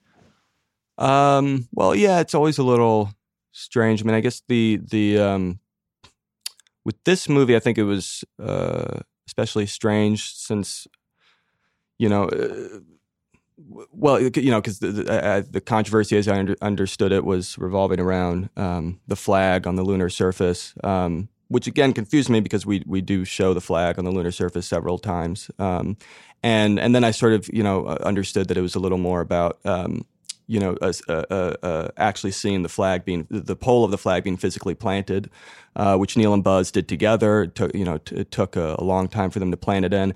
And I guess you know, to me, it was what was important at that part of the movie because it's not a movie just about Apollo 11. It's a movie about the eight years that lead up to it. It's a movie about how we got there, not what we did once there. That once we were there, uh, the the the emotional climax of the movie to me had to be, and this is purely an aesthetic consideration, not at all a political one, had to be Neil's private moments on the moon. Yeah. Um, and so so that's also why we don't, you know. Uh, we don't uh, get into the experiments they conducted together, or, or Buzz's famous words about magnificent desolation, or anything like that. We just we just sort of stick with Neil, and, and I was fascinated by this very unknown part of the moonwalk, uh, which is otherwise the most famous event maybe ever, uh, which was Neil going off to uh, this nearby crater by himself for about 10 minutes. And no one really knows what happened during then, what he did, because he never told anyone about it. He wasn't on comms. Um, and uh, the idea of someone going all the way to the moon, um, you know, which is itself such a lonely journey, you know, and uh, but then taking the time to be truly alone on that surface. Um, I don't know. There was just something, something uh, both poignant and poetic and even tragic about it for me, you know, and especially learning, then learning what he was going through at that time, those eight years of his life. I mean, the unfathomable amount of loss and grief that, that as a human being, he must have been going through in that short period of time. It just, uh, it just begged a lot of questions for me of, of you know, wh- what is going through your mind um, if you're coming off of that sort of time in your life and you're the first person standing on another celestial body, you know, looking back at Earth. Almost, it almost felt like Orpheus traveling from, you know, from our world to Hades, you know, going beyond where mere mortals are allowed to go, going to, you know, the undiscovered country, going to the underworld and turning back and looking back the other way. There was something so, it's real life and yet so mythological and fairy tale and fantastical that it, it felt like that's where, that's where the emotional climax of the movie had to lay. It seems like you can't make a movie these days without some sort of controversy. Yeah. That's kind of just what the internet is for at this point. It'd be like, what, how, what, how can we turn this into something? Well, in some way, the good thing is that you know to take the silver lining approach is that um, you know uh, it was actually encouraging to me to sort of find, for example, how much people still have deeply emotional connections or associations with the moon landing. you Yeah. know, because I think that was something that we sort of struggled with as well while making this movie in terms of things we were worried about. Of how, you know, how do you make this is you know 50 years ago almost? How do you make it feel relevant? How do you make it feel timely? Um, and and and so to find that there still is this sort of visceral emotional connection um, And some you know, conspiracy it- people too. uh, oh, and, and yeah, I mean they're they're still out there too. Yeah, we I've I've, I've encountered some of that too. The uh, Since the movie came out, has anybody uh, shown you new evidence of the conspiracy? um, so you missed the part in the movie where Kubrick comes over and Yeah. tells them That to was my adjust favorite their- part, yeah. yeah, that you liked that, right? Um, no, the the um, uh, yeah, I, I I I actually I actually found while we were shooting it, I think we all had a moment where we we were having such a hard time, specifically doing the moonwalk sequence and and the moon landing, and then you know uh, thinking, okay, we're having this hard a time recreating literally like four minutes of this event, but in '69 they're supposed to have recreated, you know, uh, uh, the better part of uh, several days worth, uh, or on the moon at least two and a half hours of live stream, uh, basically, you know, live broadcast to everyone in the world recreation of this with the technology they had in '69. I'm actually of the viewpoint, and and this has been communicated by someone more eloquently than me back in the past, uh, responding to a lot of these conspiracy theorists. Technology wise, it actually was easier back then for them to send people to the moon than to than to pull off the hoax that uh, that they're accused of pulling off. So Yeah, um, I've been between 90% and 100% believing the moon landing for the last 40 years. Usually 100, but lately I was at 90 because I think I was on the Reddit conspiracy thread. To, I'm back at 100. Oh, you're back at 100. I'm Oh, back good. at 100. You, I was, I you was little, I was a little worried it. there for a second. That 10%. Because there was always a 10% of me like, we could barely do anything in the 60s. How did we pull this off? How did we send a spaceship to the moon and yet we couldn't have, we didn't have color TV? So that, that was, it was just a little shred of, hmm. Well, the irony actually, what's what's fascinating about I think the moon landing again is that the the type of and it's why kind of again to my point that in a weird way it was easier to do it than to fake it is that uh, it's it's it doesn't really mean it was easier. What it means is that it's different kinds of technology required for each. The technology required to go to the moon was by and, and this is what's shocking about it, looking from today's standards, was really analog. It Yeah. was really actually old fashioned, what we would definitely call now, but that you could even call in the 60s old fashioned rocket technology. I mean, uh, th- th- th- there was, uh, uh, you know, the most cutting edge and brilliant rocket scientists behind it. But essentially, what they were harnessing, the basic ideas of power that they were harnessing, was really old fashioned, was really sort of uh, um, uh, rooted in, in, in, uh, you know, uh, simple mechanics, and and by contrast, the technology required to you know uh, To film a broadcast a signal Yeah. that's faked to everyone around the world, you know, from a signal that can't be, you know, that that is mistakenly tracked as from the moon, et cetera, et cetera. That that kind of technology, which maybe could be doable today, that was actually not really around at that time. So The reality is there's probably like a 62% chance this should have worked. Right? Yeah, Like well- if you do this five times, maybe two of the times something bad happens. Oh, for sure. I mean, Neil himself gave himself a 50-50 of landing. Yeah. Um, you know, uh, that's that's not to say 50-50 of them coming back home alive, but but you know, certainly they were very prepared for the idea that they were going to go to the moon, try to land, it wasn't going to work, and they'd have to turn Just around leave, and go yeah. back. Um, whether whether they would have whether Neil would have actually aborted um, uh, or just taken it all the way, you know, no one can know for sure. But the but um, but they were very yeah. I mean, they, they went into it very hopeful, but I'd say also very kind of realistic about what the odds were. You And- can't and- abort and- at that point. and it was that You're way too close. time. You're right, right over the moon. You got to keep it going at that point. But you point out how unknown everything is. There's that moment when he's describing just the surface of Yeah. the moon, you know, the texture of what it is, because we just don't know. just we don't he's know gonna, like, sink in it? Yeah, Yeah. How far down is he going to go? What does I'd it never feel thought like? about that. I didn't know like his foot, like what if it's just his leg just gets sucked down? Oh yeah, no, they were really worried about that. You know that the LEM itself wouldn't even land properly on that; it would just sink in. Yeah. you know they they they they they were trying to get as much information about the moon, especially that part of the moon, before you know through satellite imagery and the earlier missions and whatnot and probes uh, before they landed. But there was still there's only so much, especially again with the technology that they had at that time. You know. Uh, uh, Again, at that time, it was a time where they were probably better at flying than they were at at uh, at um, recording, you know, data, recording information, filming things, you know, uh, streaming things. So, so there was so much unknown about, uh, you know, even down to quarantine. I mean, quarantine was because the Andromeda strain, Michael Crichton's book, came out the year before uh, and became a national sensation Yeah. and, and prompted lots of people to start going, oh my God, we're sending people to the moon. They're going to bring back a, a disease that'll kill all of us. And so Congress tried to calm them down and, and came up with this plan that honestly wouldn't really have worked anyway if they did bring back a deadly Right. disease, which was, you know, we'll put them in quarantine for 21 days. We saw that with the Johnny Depp movie. What was that one? The, The astronaut's, Astronaut's wife. Wife. That's right. Yeah. He comes back. He's not the same. Something's wrong. Were you prepping with I the astronaut's wife I mean, this as well? look, this is what happens in space, man. You know, You don't know what's going to happen. You might get invaded by an be evil being. Um, you're only 33, right? Mm, yeah. And you've made three memorable movies already. This is really annoying. I think when I was 33, I was making like 400, I don't know, $40,000 a year and trying to break into. How did you do all this fast, so fast? Because usually directors in their 30s is when it starts to happen, but you've already made stuff happen. Like, were you always one of those people that was ahead of the curve, or was it luck? What, what was it? I mean, uh, a lot of it. I know that's a tough it- question, by the way, but I just like you're No, young, no. Tell us how you're a genius. A lot. A No, lot. it's, but you're crazy young. Like this doesn't really have a lot of parallels in the history of Hollywood. it's it's uh, a lot of luck. Um, um, I think, uh, and this again goes back to luck. I mean, I think I, I had the benefit of having a very one track mind growing up. So, um, so I, I can't remember ever wanting to do anything different. I've always wanted to do movies Right. as long as I can even remember. I think before I knew what a movie director was, I sort of wanted to make the movies I was seeing. Um, initially, they were mostly animated movies, so I thought I'd be an animator, and I was drawing a lot and trying to figure out how animation worked. And then, you know, they became live action movies. I wanted to do that, but basically, I always wanted to do this and nothing else. And and uh, so it meant I was sort of when it came to being a normal, well-rounded kid.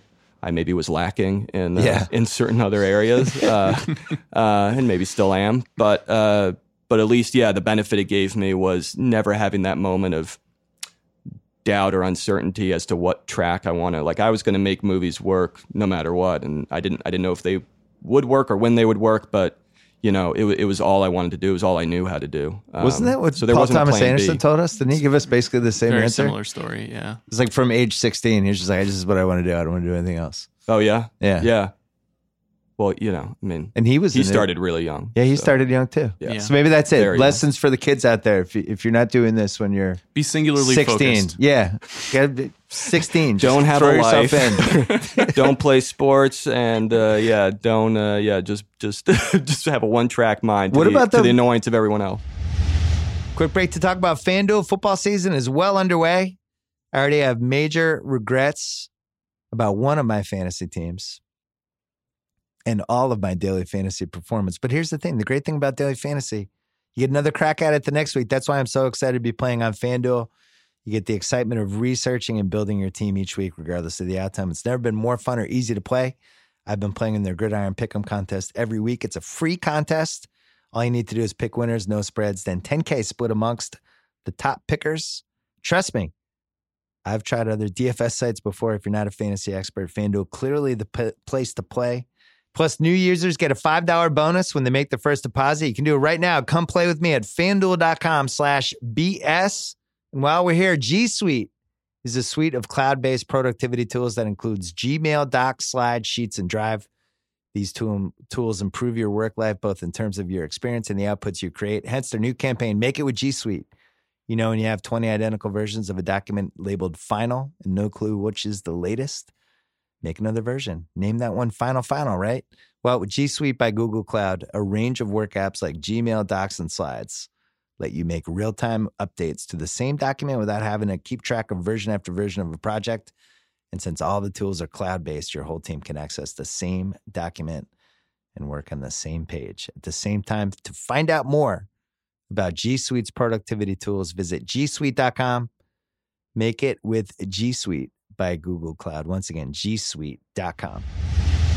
What about the like being in charge of, you know, dozens of people at the same time and the human interactions you have to have with actors. Actors are difficult. Like, how do you learn that when you're in your 20s? Like, you're working Well, with people like J.K. Simmons, who's been in there for 30 years. th- th- that's actually the trickiest thing of all is uh, at least for me for for for for a uh, for a natural introvert like me I think is is is that aspect of it I can only say I learned that by doing it Yeah. and so I think um uh you know even my student film days of you know of kind of trying to rally the troops in, in, in those small circumstances. That helped prepare me for you know doing the the the whiplash short was the first time. I remember being terrified my first day on that set you know uh, uh, that felt like my first real day even though it's it wasn't the feature. Uh, it, it was literally just this short but uh, but the short had been had been like enough money had been put together for the short, you know, like ten thousand dollars or something to have for three days, have you know a, a real crew, you know, uh, and and that was my first time not just working with my friends or fellow students with the camera on my own shoulder or something. It was my first time working with a crew, and so winding up on set, J.K. Simmons was in the short. So, uh, you know, which was really nice of him to agree to. Yeah. to, to, he basically did it as a favor. Um, uh, so giving him direction or trying to, you know, uh, uh, trying to sort of organize the crew, uh, working with the, the assistant director, all that stuff was so new to me. And yeah, I think the first day I had like a mini panic attack, nervous breakdown inside, and I tried to hold it together and kind of made it through the first day. Second day was a lot easier than the first day. Third day was easier than the second day, and you know, and and and and then in a way, I'd kind of had had been broken in a little bit. Like the feature, ironically, as hard as it was, was a little easier than the short, just Yeah. because I had gotten the feel of it a little bit. Um, and Because then- there is a and- and moment on a movie was- on a movie was set, after you it. show up, you're the guy.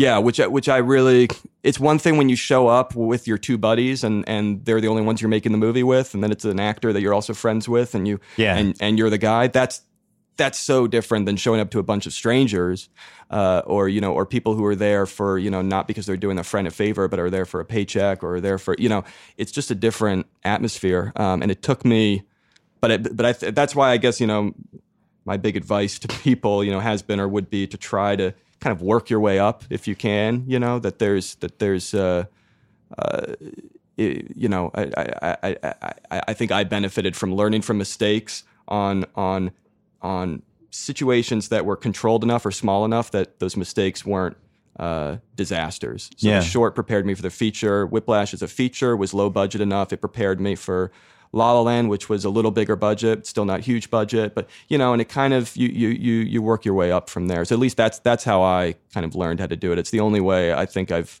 gotten any sort of skill uh, at at that side of it. So now what you're finally ready to make Terminator 6. Yeah, that's the next. Uh, That's well, I. I think that's the next natural Black Panther 8. uh, extension. But so obviously La La Land and First Man have some things in common, but mostly they're very different. They both seem like pretty significant challenges. They're 2 Mm-hmm. kinds of movies that are maybe not as big as they once were Mm-hmm. 20 or 50 or 70 years ago. When you're going into a project, are you looking for something that you say, I don't totally know how to do this and I want to try it? It has to be a Yeah. challenge. Yeah, I think, and I think even maybe the more movies I do, the more I feel that way because it's, um, you know, it, it's it's hard enough to kind of to to to make a movie. You know, you you you you you invest so much of your sort of uh, you know energy and time. Uh, and, and so many other people do too. It's such a collaborative thing. So you're asking a ton of people around you to invest that same amount of time and energy. To invest all of that into something where uh, everyone feels like they've seen it before, or it's just going to be sort of uh, kind of one more notch on the belt, or just you know, or a paycheck or whatnot. It just, I just, I wouldn't know how to how to do that. So you're not going to make a rom com when a guy and a girl have been friends for a long time, but now one of them's developing feelings for the other. That's not in the works. Well, look, I mean, you could probably redefine that genre in a way that uh, would be really exciting. Let's put it in uh, space. Let's do and, it. uh, yeah, yeah, Let's know. do it with aliens. do, it, do it with aliens and musical numbers. Two serial and, uh, killers. yeah, and, and, just and needs some one serial killers, and then I, then I'm all in. but I think it's, uh, but yeah, no, I, th- I think it's just like like, uh, you know, you never know, or at least I never know if a movie's going to work out. You know, uh, if it's going to uh, fall on its face or if it's going to have a life. But but it's all the more reason, I guess, to just make make the act of doing it itself count. You know what I mean? So so you just you want to give yourself a reason to get up in the morning and work as hard as you can and, and try to inspire people around you to work as hard as they can.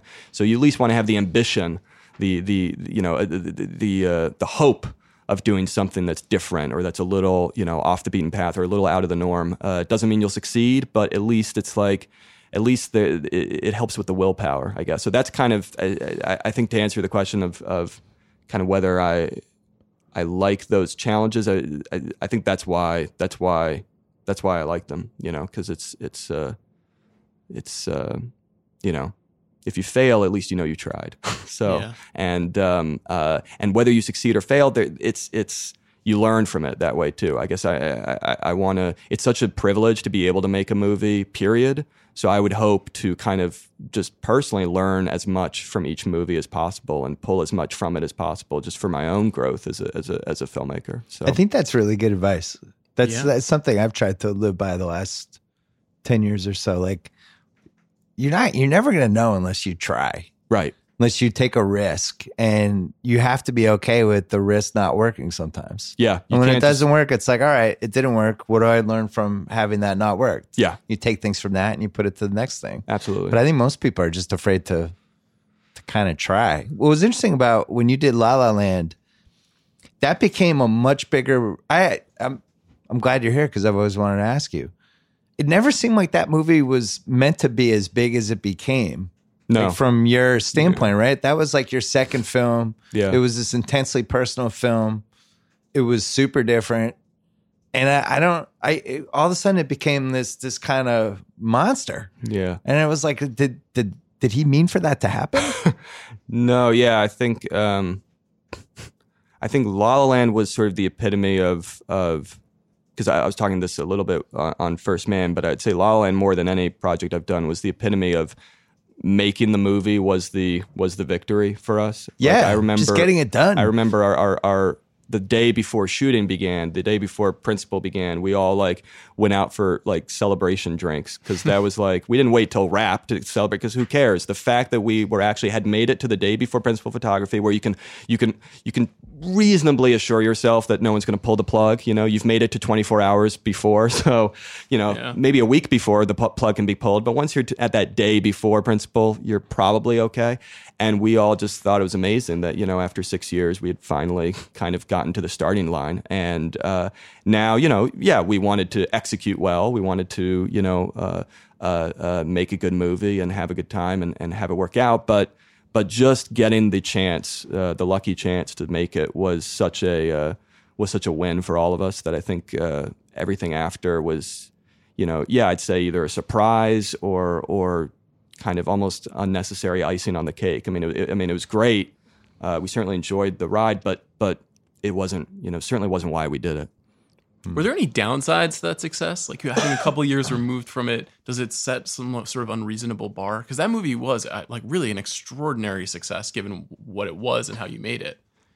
it um, and also had a rewatchability to it that I don't know if you anticipated or not. But like my wife watched the movie like five times. oh, really? Yeah, but I, I think a lot of people did. Yeah, I think it became like people's a go-to. I, I movie. I was um yeah, again, I mean all, all that stuff surprised me a lot. I mean, I remember we we test screened that movie and it did not test well. You know, we tested twice and it tested badly both times. So like, uh, you know, so even once we were in post production, you know, there was this big question of is anyone going to see this? Is anyone going to like it? We knew that we liked it. You know, we or or well, actually, I mean, actually, you never really know if you like it because you always only see the problems. We knew at least that that it it was a reflection of our tastes, you know.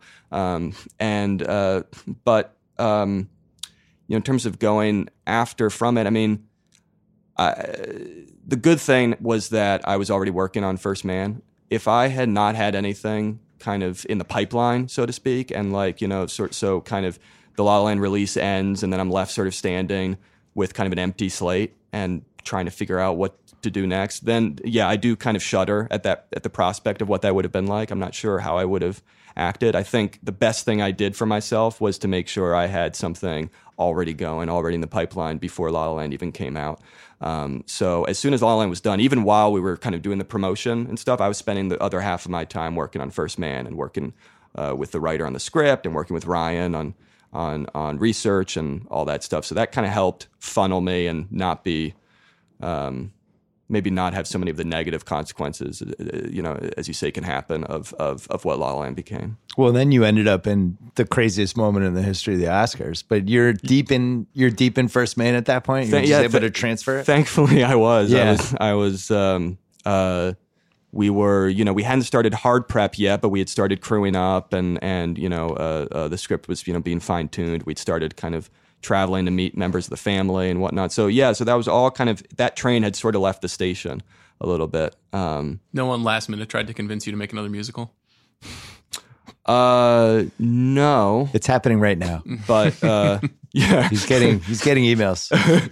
we did uh you know we did joke that we would put uh musical numbers into into first man but You uh, kind of do, but You it get to- never- There's some musical but moments. there, there there is a dance yeah, um yeah we did think of that as yeah that was going to be the closest we got the closest that we doffed our hat to uh to that genre um but uh but no, ironically, Neil Armstrong himself was was really into musicals. I mean, there's there's like a there's you know you'll remember there's a scene in the movie where they're kind of uh, asking Neil about his you know what he did in college and learning that he did the musical revue in college and all that. And I, and I always wonder if like if you know certain people watching it think that that's just something that I sort of invented in order to be like an Easter egg to myself or something. I kind of like I'm kind of I kind of cringe at the idea of that. Whereas the reality is no, you know, Neil himself. That's all.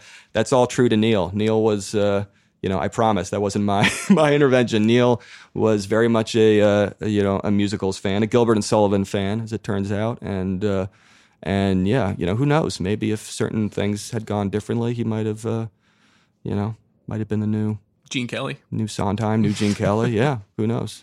Do you feel like after what's it been? How long's it been since the Oscars? Like a year and a half. That people don't even remember what happened anymore. They just remember something crazy happened. That they don't remember if you ended up winning or losing or. Uh, Also, Like, because you won for Best Director. You also won, so it's it must have been du- doubly strange. Yeah, I mean, it's a very. I mean, because that was my second time at the Oscars, and both times they've been very.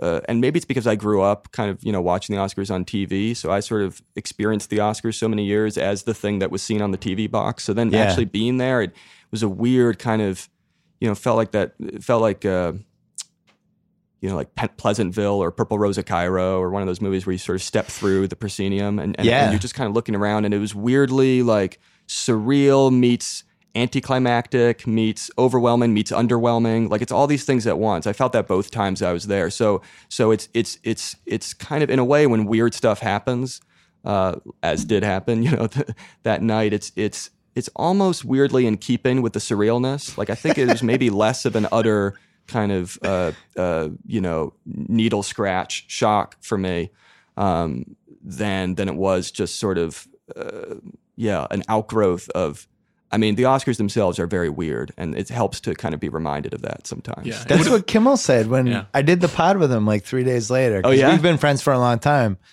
and it he didn't even really fully know how. I was like, this is like going to be in the first paragraph of when like you retire, and they'll be like, and he hosted the famous Oscars, and he's like, really? It's gonna still people will still care, and I'm like, yeah, this is going to be like the number one weirdest thing that happened at the Oscars. I am surprised that people still ask, but but you know, may, maybe it just needs to be one upped. Maybe we just need to figure out some We even that- weirder. Let's do it this year. Yeah, yeah. I know it can be done. You need to wear a spacesuit if to the if they can land a man on the moon, they can they can find a weirder way to end it. the Oscar.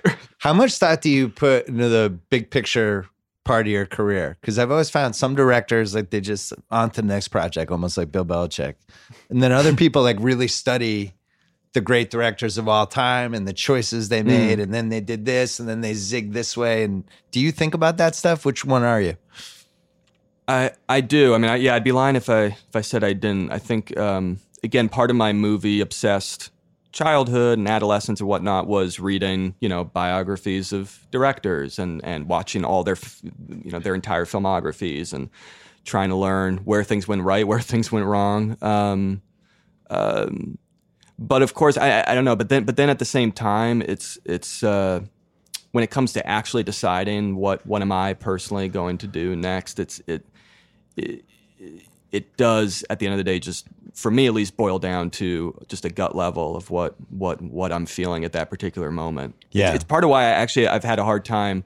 I've been asked a lot with this movie, you know, what you know, what what made you want to do this? Especially, you know, you're you're the musical musicals guy, or, or you know, movies about music guy, and why, you know, why take this left turn? Why why do a space race movie? Um, and you know, I, I've said various answers, and but none of them probably really get at the real answer. The real answer is I, I don't really know. You know, I just, uh, for whatever reason, at that moment in my life, uh, it grabbed me. Something Yeah. in Jim Hansen's book, something in the idea, just grabbed me, and and and it was a new kind of affection I had for this material because I didn't grow up being obsessed with the space race or or or anything like that. I didn't really grow up wanting to be an astronaut. Um, but it grabbed me and I sort of went with it. And, and so, so as much as I try to think about the bigger picture, um, sometimes you can't, it, it- it only gets you so far, I guess. So you just go to what grabs you. yeah. I mean, But do you have a checklist sense. that's You- like, you- I need to make my war sense it. film, I need to make my biblical epic, I need to, you know. Yeah, you got to make your war film. my, my, my war film. Uh, no, I, I, um, not really. I will say that, um, again, I, but I think this, this comes back down to gut level that I usually tend to want to do something that feels at least tonally like the opposite of what I just did. And that's that's not at all kind of an intellectual reasoning. That's purely just emotional. Where you know, so so with Whiplash, I I I, I, it felt right after Whiplash to do something kind of uh, uh, much more hopeful and romantic and sort of in love with with love and with movies like La La Land. And then a- again, you know, conversely, after La La Land, um, I think in some ways the, the confection aspect of La La Land helped inspire the opposite in First Man, going back to the sort of documentary route and trying to go gritty and grungy. So I think, um, so th- you know, it, it's as simple as you get a little tired of of one kind of tone or one sort of mood, and you want to switch it up. Um, So Fast and it can be as Furious, you have your eye on maybe Fast Fast Eleven. Yeah, but that would maybe have to be Like one five movie, years one from movie now. removed from Yeah. first because right. First Man has its kind of action True. sequences. I can't do that again, you know. So I've got to Maybe like five years from so now. maybe yeah, but but yeah, check back in five years. Sean, do you think Whiplash was a sports movie? Yeah, we discussed this. Yeah. I we mean, we had a big argument about this like two three years ago. Oh, and I, I can't remember what we decided. Well- it has all the elements of a sports movie. It's just instead of sports, it's drumming. Yeah. but it's the same beats and Totally. No, I mean I, I and it has the I kind same of of feeling of like way. ultimately it's about self competition. It's not about the competition surrounding you. It's Yes. just, it's it's about whether you can do it yourself. There's something amazing about that. I love that movie. How do you feel about that movie now? Have so many years removed from it. um Do you, can you can you see it and say this is good, or do you only see the flaws? um I haven't I haven't uh I haven't looked at it in a while. I mean uh he's I like Denzel. He doesn't go backwards. Mm. That's what Denzel said. He doesn't.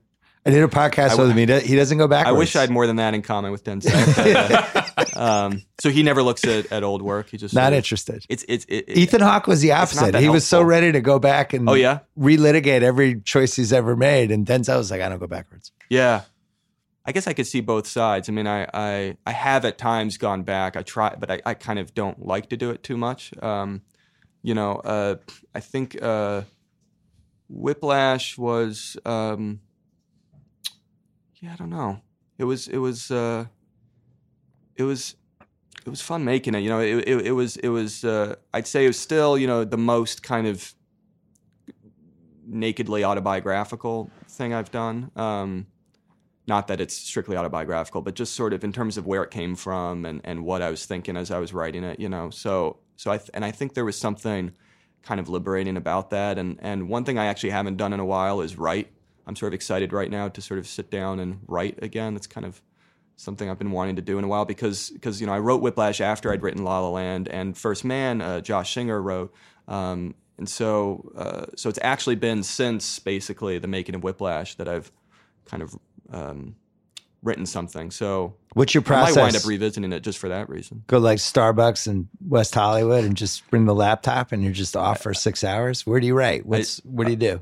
Uh, well, my process is begins with uh, a huge uh, amount of procrastination, um, which I which I try to kind of I try to group under the the the umbrella heading like you know research or inspiration. You know, Yeah. read a lot, watch a lot, listen to a lot of music. Try to kind of figure out a playlist of both movies and songs to sort of get myself in the mindset. but then yeah, eventually I'll just sort of. Uh, I mean, sometimes I write by hand, but usually yeah, it's just on my laptop. By hand? whether at home or at a coffee shop. Like in a journal? Yeah, sometimes. Interesting. That- I didn't know that- your generation still did that. Notice how I'm making it seem like you're super young.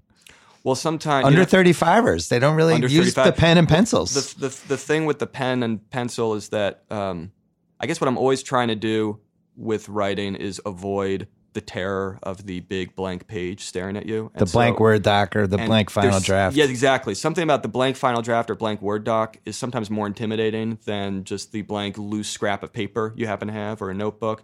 It's also why sometimes I've le- this is actually a trick that I would recommend to some people. Sometimes I'll write chunks of a script as an email draft to myself because it's a very kind of small little you know window browser if you don't open it up big and you're just sort of so you can after a few lines think you've written a lot because you're kind of filling your your I like you know, that. and then you sort of keep going and it's all about getting started. Once you're in it, you know, once you have 50 pages of a script, the next 50 are much easier. But getting past the the blank page is a is a and I- I'm probably like all writers in this regard is terrifying. Do you base the character on pieces of different people you know, or is it just somebody you create Yeah. from thin air? No, yeah, it depends. I mean, uh, uh, I mean, certainly Whiplash. People were based uh, oftentimes word for word on on people I you know people I knew. Other times it's uh, kind of you know uh, composites. You know, some people I know, some movie or book characters, some you know just kind of uh, all meshed in. A lot of times, obviously, there's a lot of me, and Yeah. uh, whether I like it or not, in uh, in certain characters I write. Certainly, the Miles Teller character in Whiplash. Um, you know, it was in some ways a somewhat easy character to write um, because I related. Um, and, uh, you know, so it's, yeah, it's a mix, I guess. But, but it always helps, I think, to have something to be, even sometimes it could be as simple as writing for an actor, I find, whether you wind up casting that actor or not, by the way, but just having a face in in mind. Like sometimes I find it helpful very early in the script writing process to just like put a little lookbook together that's just like faces. And it's either faces of, you know, whether it's known actors or or you know people out of fiction or historical figures or whatnot you know you just kind of just to visualize a little bit of a gallery of faces so you kind of are writing to you're not just writing to a to a to a character name you know on a final draft doc you're writing to an actual flesh and blood human being and then that can change completely you know Yeah. um, when I first wrote J.K. Simmons' character in Whiplash, I was picturing a a sort of basically someone I'd say James Gandolfini would have played, like a New Jersey Yeah. Italian American, um, you uh, uh, sort of uh, uh, uh, you know kind of blue collar turned intellectual sort of guy. Um, because that was very similar to a music conductor I'd had growing up, and that's that's who I was writing. That's who he was. So J.K. initially, first, you know, working with him, meeting him was the polar opposite of physically what I had in mind. His kind of, you know, the the the thin, tall, muscular, bald, you know, black shirt, like that whole kind of look that J.K. brings to the movie was so different from what I wrote in my mind. But he's saying the same words, you know, and and and of course now I look, I think back to, I, I can't think of anyone else in the role than than J.K. He made it completely his own. But it's just a good example in a way that it doesn't really matter where you wind up. It just helps me to get started out of the starting gate to have something physical, something visual to write to. Well, that's why Fast and Furious 11 is going to be great for you. The, Well, 'cause they I've already got had the, the- characters. Yeah, yeah, Just start. exactly. Start writing. Can you thi- give I us? Can you give us like a sneak think you're peek totally of right. the? Uh, Of Fast and Furious 11. yes, please. so it the plot. It's begins- on space. Begin. Yeah. Interior room. Night. Yeah. If you could The rep- door opens. Yeah. Can you give us a sneak peek of the um maybe the playlist of movies or music that you're diving into right now for whatever you're going to do Oh, next? yeah. Um, yeah, I'm. I'm. I've been rewatching a lot of. Uh, right now, I'm on a big early Truffaut kick. Oh, wow. Um, Uh-oh. it's been a while since I've watched like Jules and Jim and Shoot the Piano Player. Those movies are so great. By the way, I mean they're so. They are so much more just radical and revolutionary than I had remembered. Um, and I grew up, you know, I, I, I loved Truffaut. One of the earliest books I read, uh, you know, once I could understand it uh, as a kind of budding film geek, was the Truffaut Hitchcock book of inter- uh, sort of transcription of their interviews together. Most formative film book I've probably ever read. Reread it like ten times, and um, um, but anyway, uh, Truffaut's amazing. I've been rewatching a lot of a lot of his stuff. Rewatching uh, Fellini. Um, rewatching. Uh, recently rewatched Mean Streets. which is another kind of again movie I, you know, always thought was awesome, but man, it's even more awesome than I remembered. Um, So you're going to be making a gangster movie about a filmmaker who has many women in his life. Yeah. I'm in. wow, How'd you know? Great. But but no, but Sounds that, that's exciting. and, and they race cars by night, and it's Fast and Furious Eleven. It all ties together. I'm, I'm, so- going to do the Truffaut Fellini version of Fast and Furious. I Furious. can't wait. That sounds amazing. Just wait for it. I'm in the opening night. Goodfellas is. I'm still a cable guy. Like I still like scrolling through the Yeah. channels. Goodfellas is on all the time. Well, and of I've course, just been it's the watching most, it most constantly. rewatchable movie ever made. I mean, Thank you it's- very I much. just can't- Exactly right. We have to do the. Re, we do a rewatchables podcast where we we just break down movies we've seen a million times. Oh, cool. I'm I'm officially ready for Goodfellas. Okay. This is big news. Just so you know, we've been trying to convince him I've to do been. it for Uh, I'm right now. I'm halfway through a rewatch of Casino. Have you seen that recently? Yeah, that holds up. Really too, good. Sharon. Stone. Oh, amazing. She's incredible. Part of the appeal of Sharon Stone in that movie was we didn't know that she had that performance She- in her. exactly. But now we can know because we've seen Casino for 22 years. But yeah. No, but but like, in the it- moment, it's like, wow, really? Yeah, you do have to rewind a little bit to sort of the the the the, the shock of her performance in that. But also, she's just. Uh, she is in a way because you'd seen you know because so much of the rest of the, the sort of leads cast you know are people you've seen in Goodfellas and earlier Scorsese movies. She is this kind of she's the new element in that movie, and just it's amazing to watch her wreak havoc with those characters, but also kind of with the movie itself. Like she steals the show in every every sense of the term. It's such an amazing performance to watch. What movie have you seen the most times? um, I don't know. Maybe maybe the, well maybe the Umbrellas of Cherbourg. I mean that's probably still my my biggest go to. Um, certainly, La La Land wouldn't have been possible without it. Um, I have to kind of rewatch that relatively regularly, just to get my my regular dose of it. Um, um, Were you expecting that answer, Sean? I remember you talking about it before La La Land. And Yeah. there- obviously, there's there's huge aspects of it in La La Land. mhm. Yeah. Um, And you didn't you didn't re- spend too much time focusing on the space movies before First Man. No, actually, you know what's funny about the space movies is that it's you know it, I- I felt like, and this was different than when I was doing La La Land because with La La Land, yeah, I spent most of my time before La La Land watching musicals. With with this movie, I tried to actively not watch space movies, um, and uh, I, I, I think it was. I think again maybe because I was less interested in homage with this movie and more about trying to trying to kind of make a space movie as though as though almost trying to deny that the earlier space movies had existed you know which which can be hard because a lot of them are really damn good um, Yeah. but uh but trying to sort of almost blindly go down my own path and I wanted that path to be more dictated by documentaries um, so definitely, I was watching a ton of archival space footage, like movies like For All Mankind, if you've ever, if you've ever seen. Um, amazing documentary, entirely comprised of archival footage from the era, from the Apollo missions. That I watched and screened for the cast and crew. Um, I watched that several times um, leading up to shooting. Um, but then also, I'd say just a lot of documentaries of the period that had nothing to do with space. I'd watch stuff like "Gimme Shelter" by the Maysles, or or "Salesman" by the Maysles, or, or Frederick Wiseman documentaries, or D.A. Pennebaker documentaries. Just kind of verite, direct cinema documentaries from that period.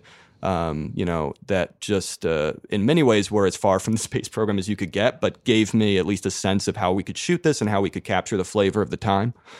Um, so Gimme- yeah, that Gimme was that was our screening series. Incredible. Yeah.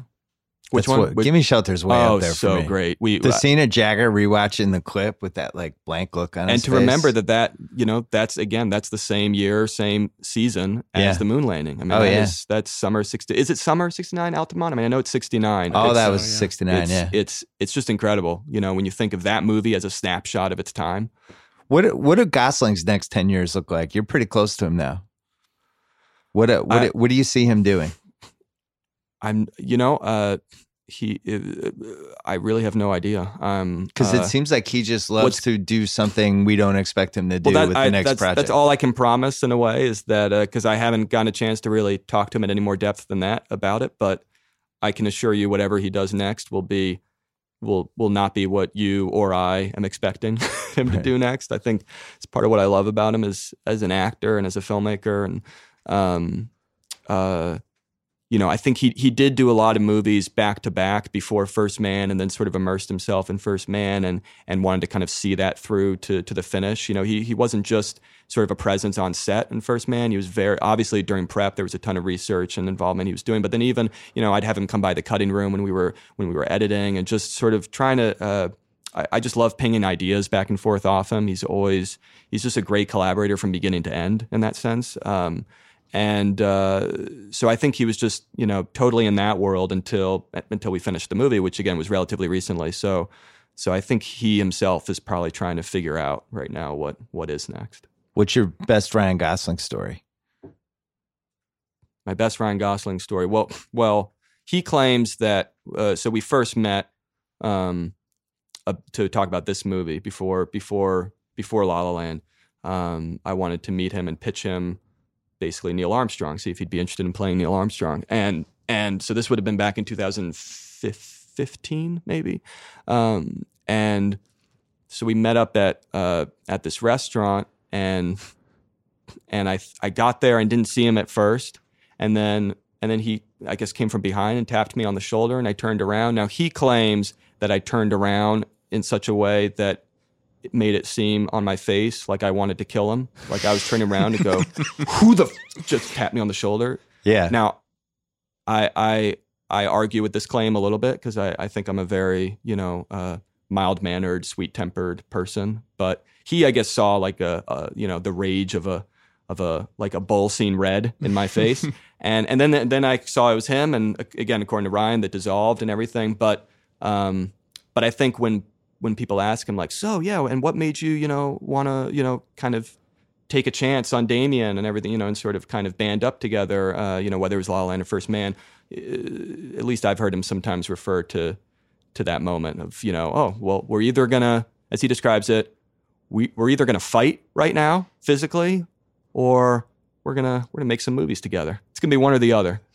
I think he uh, I think he That's likes a great fighting story. spirit. He saw some edginess in you that he, he was attracted to. He was like, "This is a guy I want to make go to war with." Yeah, and I never I never wanted to break it to him that it was a completely faux impression. that this was a, a fleeting and false uh, veneer, but uh, but hey, I'll, I'll take it. So you don't know what's next. I don't, but uh, but I'm I'm sort of you know just getting out of the first man world Looking at and that trying blank to final draft doc.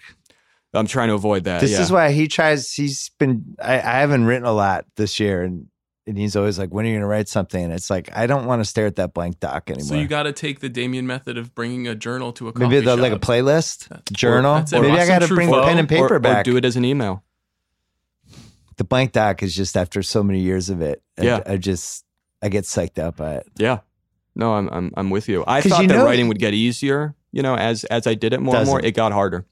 You know, you can fill it up. It's just the process of going through having to fill it up Oh yeah. becomes less fun like each time. yeah. Yeah, yeah, yeah. Yeah. Yeah. And you sense it when you're filling it with crap, you know? Oh, it's like that's terrible. the to delete use. button Yeah. is the God. or the worst though is actually sensing that you're filling it with genius and then reading it back the next day Yeah. and Oh. realizing it's crap. It's like, what was That's even worse. Those are very evocative feelings. yeah. yeah, I feel like this is I Yeah. see you And you're actually good. You know, scrunching and your uh that hurts. yeah, we we all we all feel that pain. First man. Good luck with it. I thought Thank it was you. excellent. I can't wait to see it in the theater instead of my iPad. Thank you. Thanks for coming it. on. Hey, Thanks for having me. All right. Thanks so much to Damien Chazelle. Thanks to Van Lathan. Thanks to the one and only Joe House. Thanks to ZipRecruiter. Don't forget to go to ziprecruiter.com slash BS. Thanks to FanDuel. You get the excitement of researching and building your team each week, regardless of the outcome at FanDuel. Tons of ways to play, like the Gridiron Pick'em contest. Just pick winners, no spreads. 10K splits amongst the top pickers. I've tried other DF sites, S sites, and if you're not a fantasy expert, FanDuel is clearly the place to play. New users get a $5 bonus when they make the first deposit. Come play with me at fanduel.com slash BS. Don't forget to check out all of our great Preview Palooza contest uh, con- content. I am fried. We've been doing content now for like 14 hours. Uh, I could barely speak, but we have some good stuff up there. Check it out on all the Ringer platforms. Thanks to all the Ringer team. Awesome day today. I'm proud of everybody. And uh, we'll be back later this week on the BS podcast. Until then.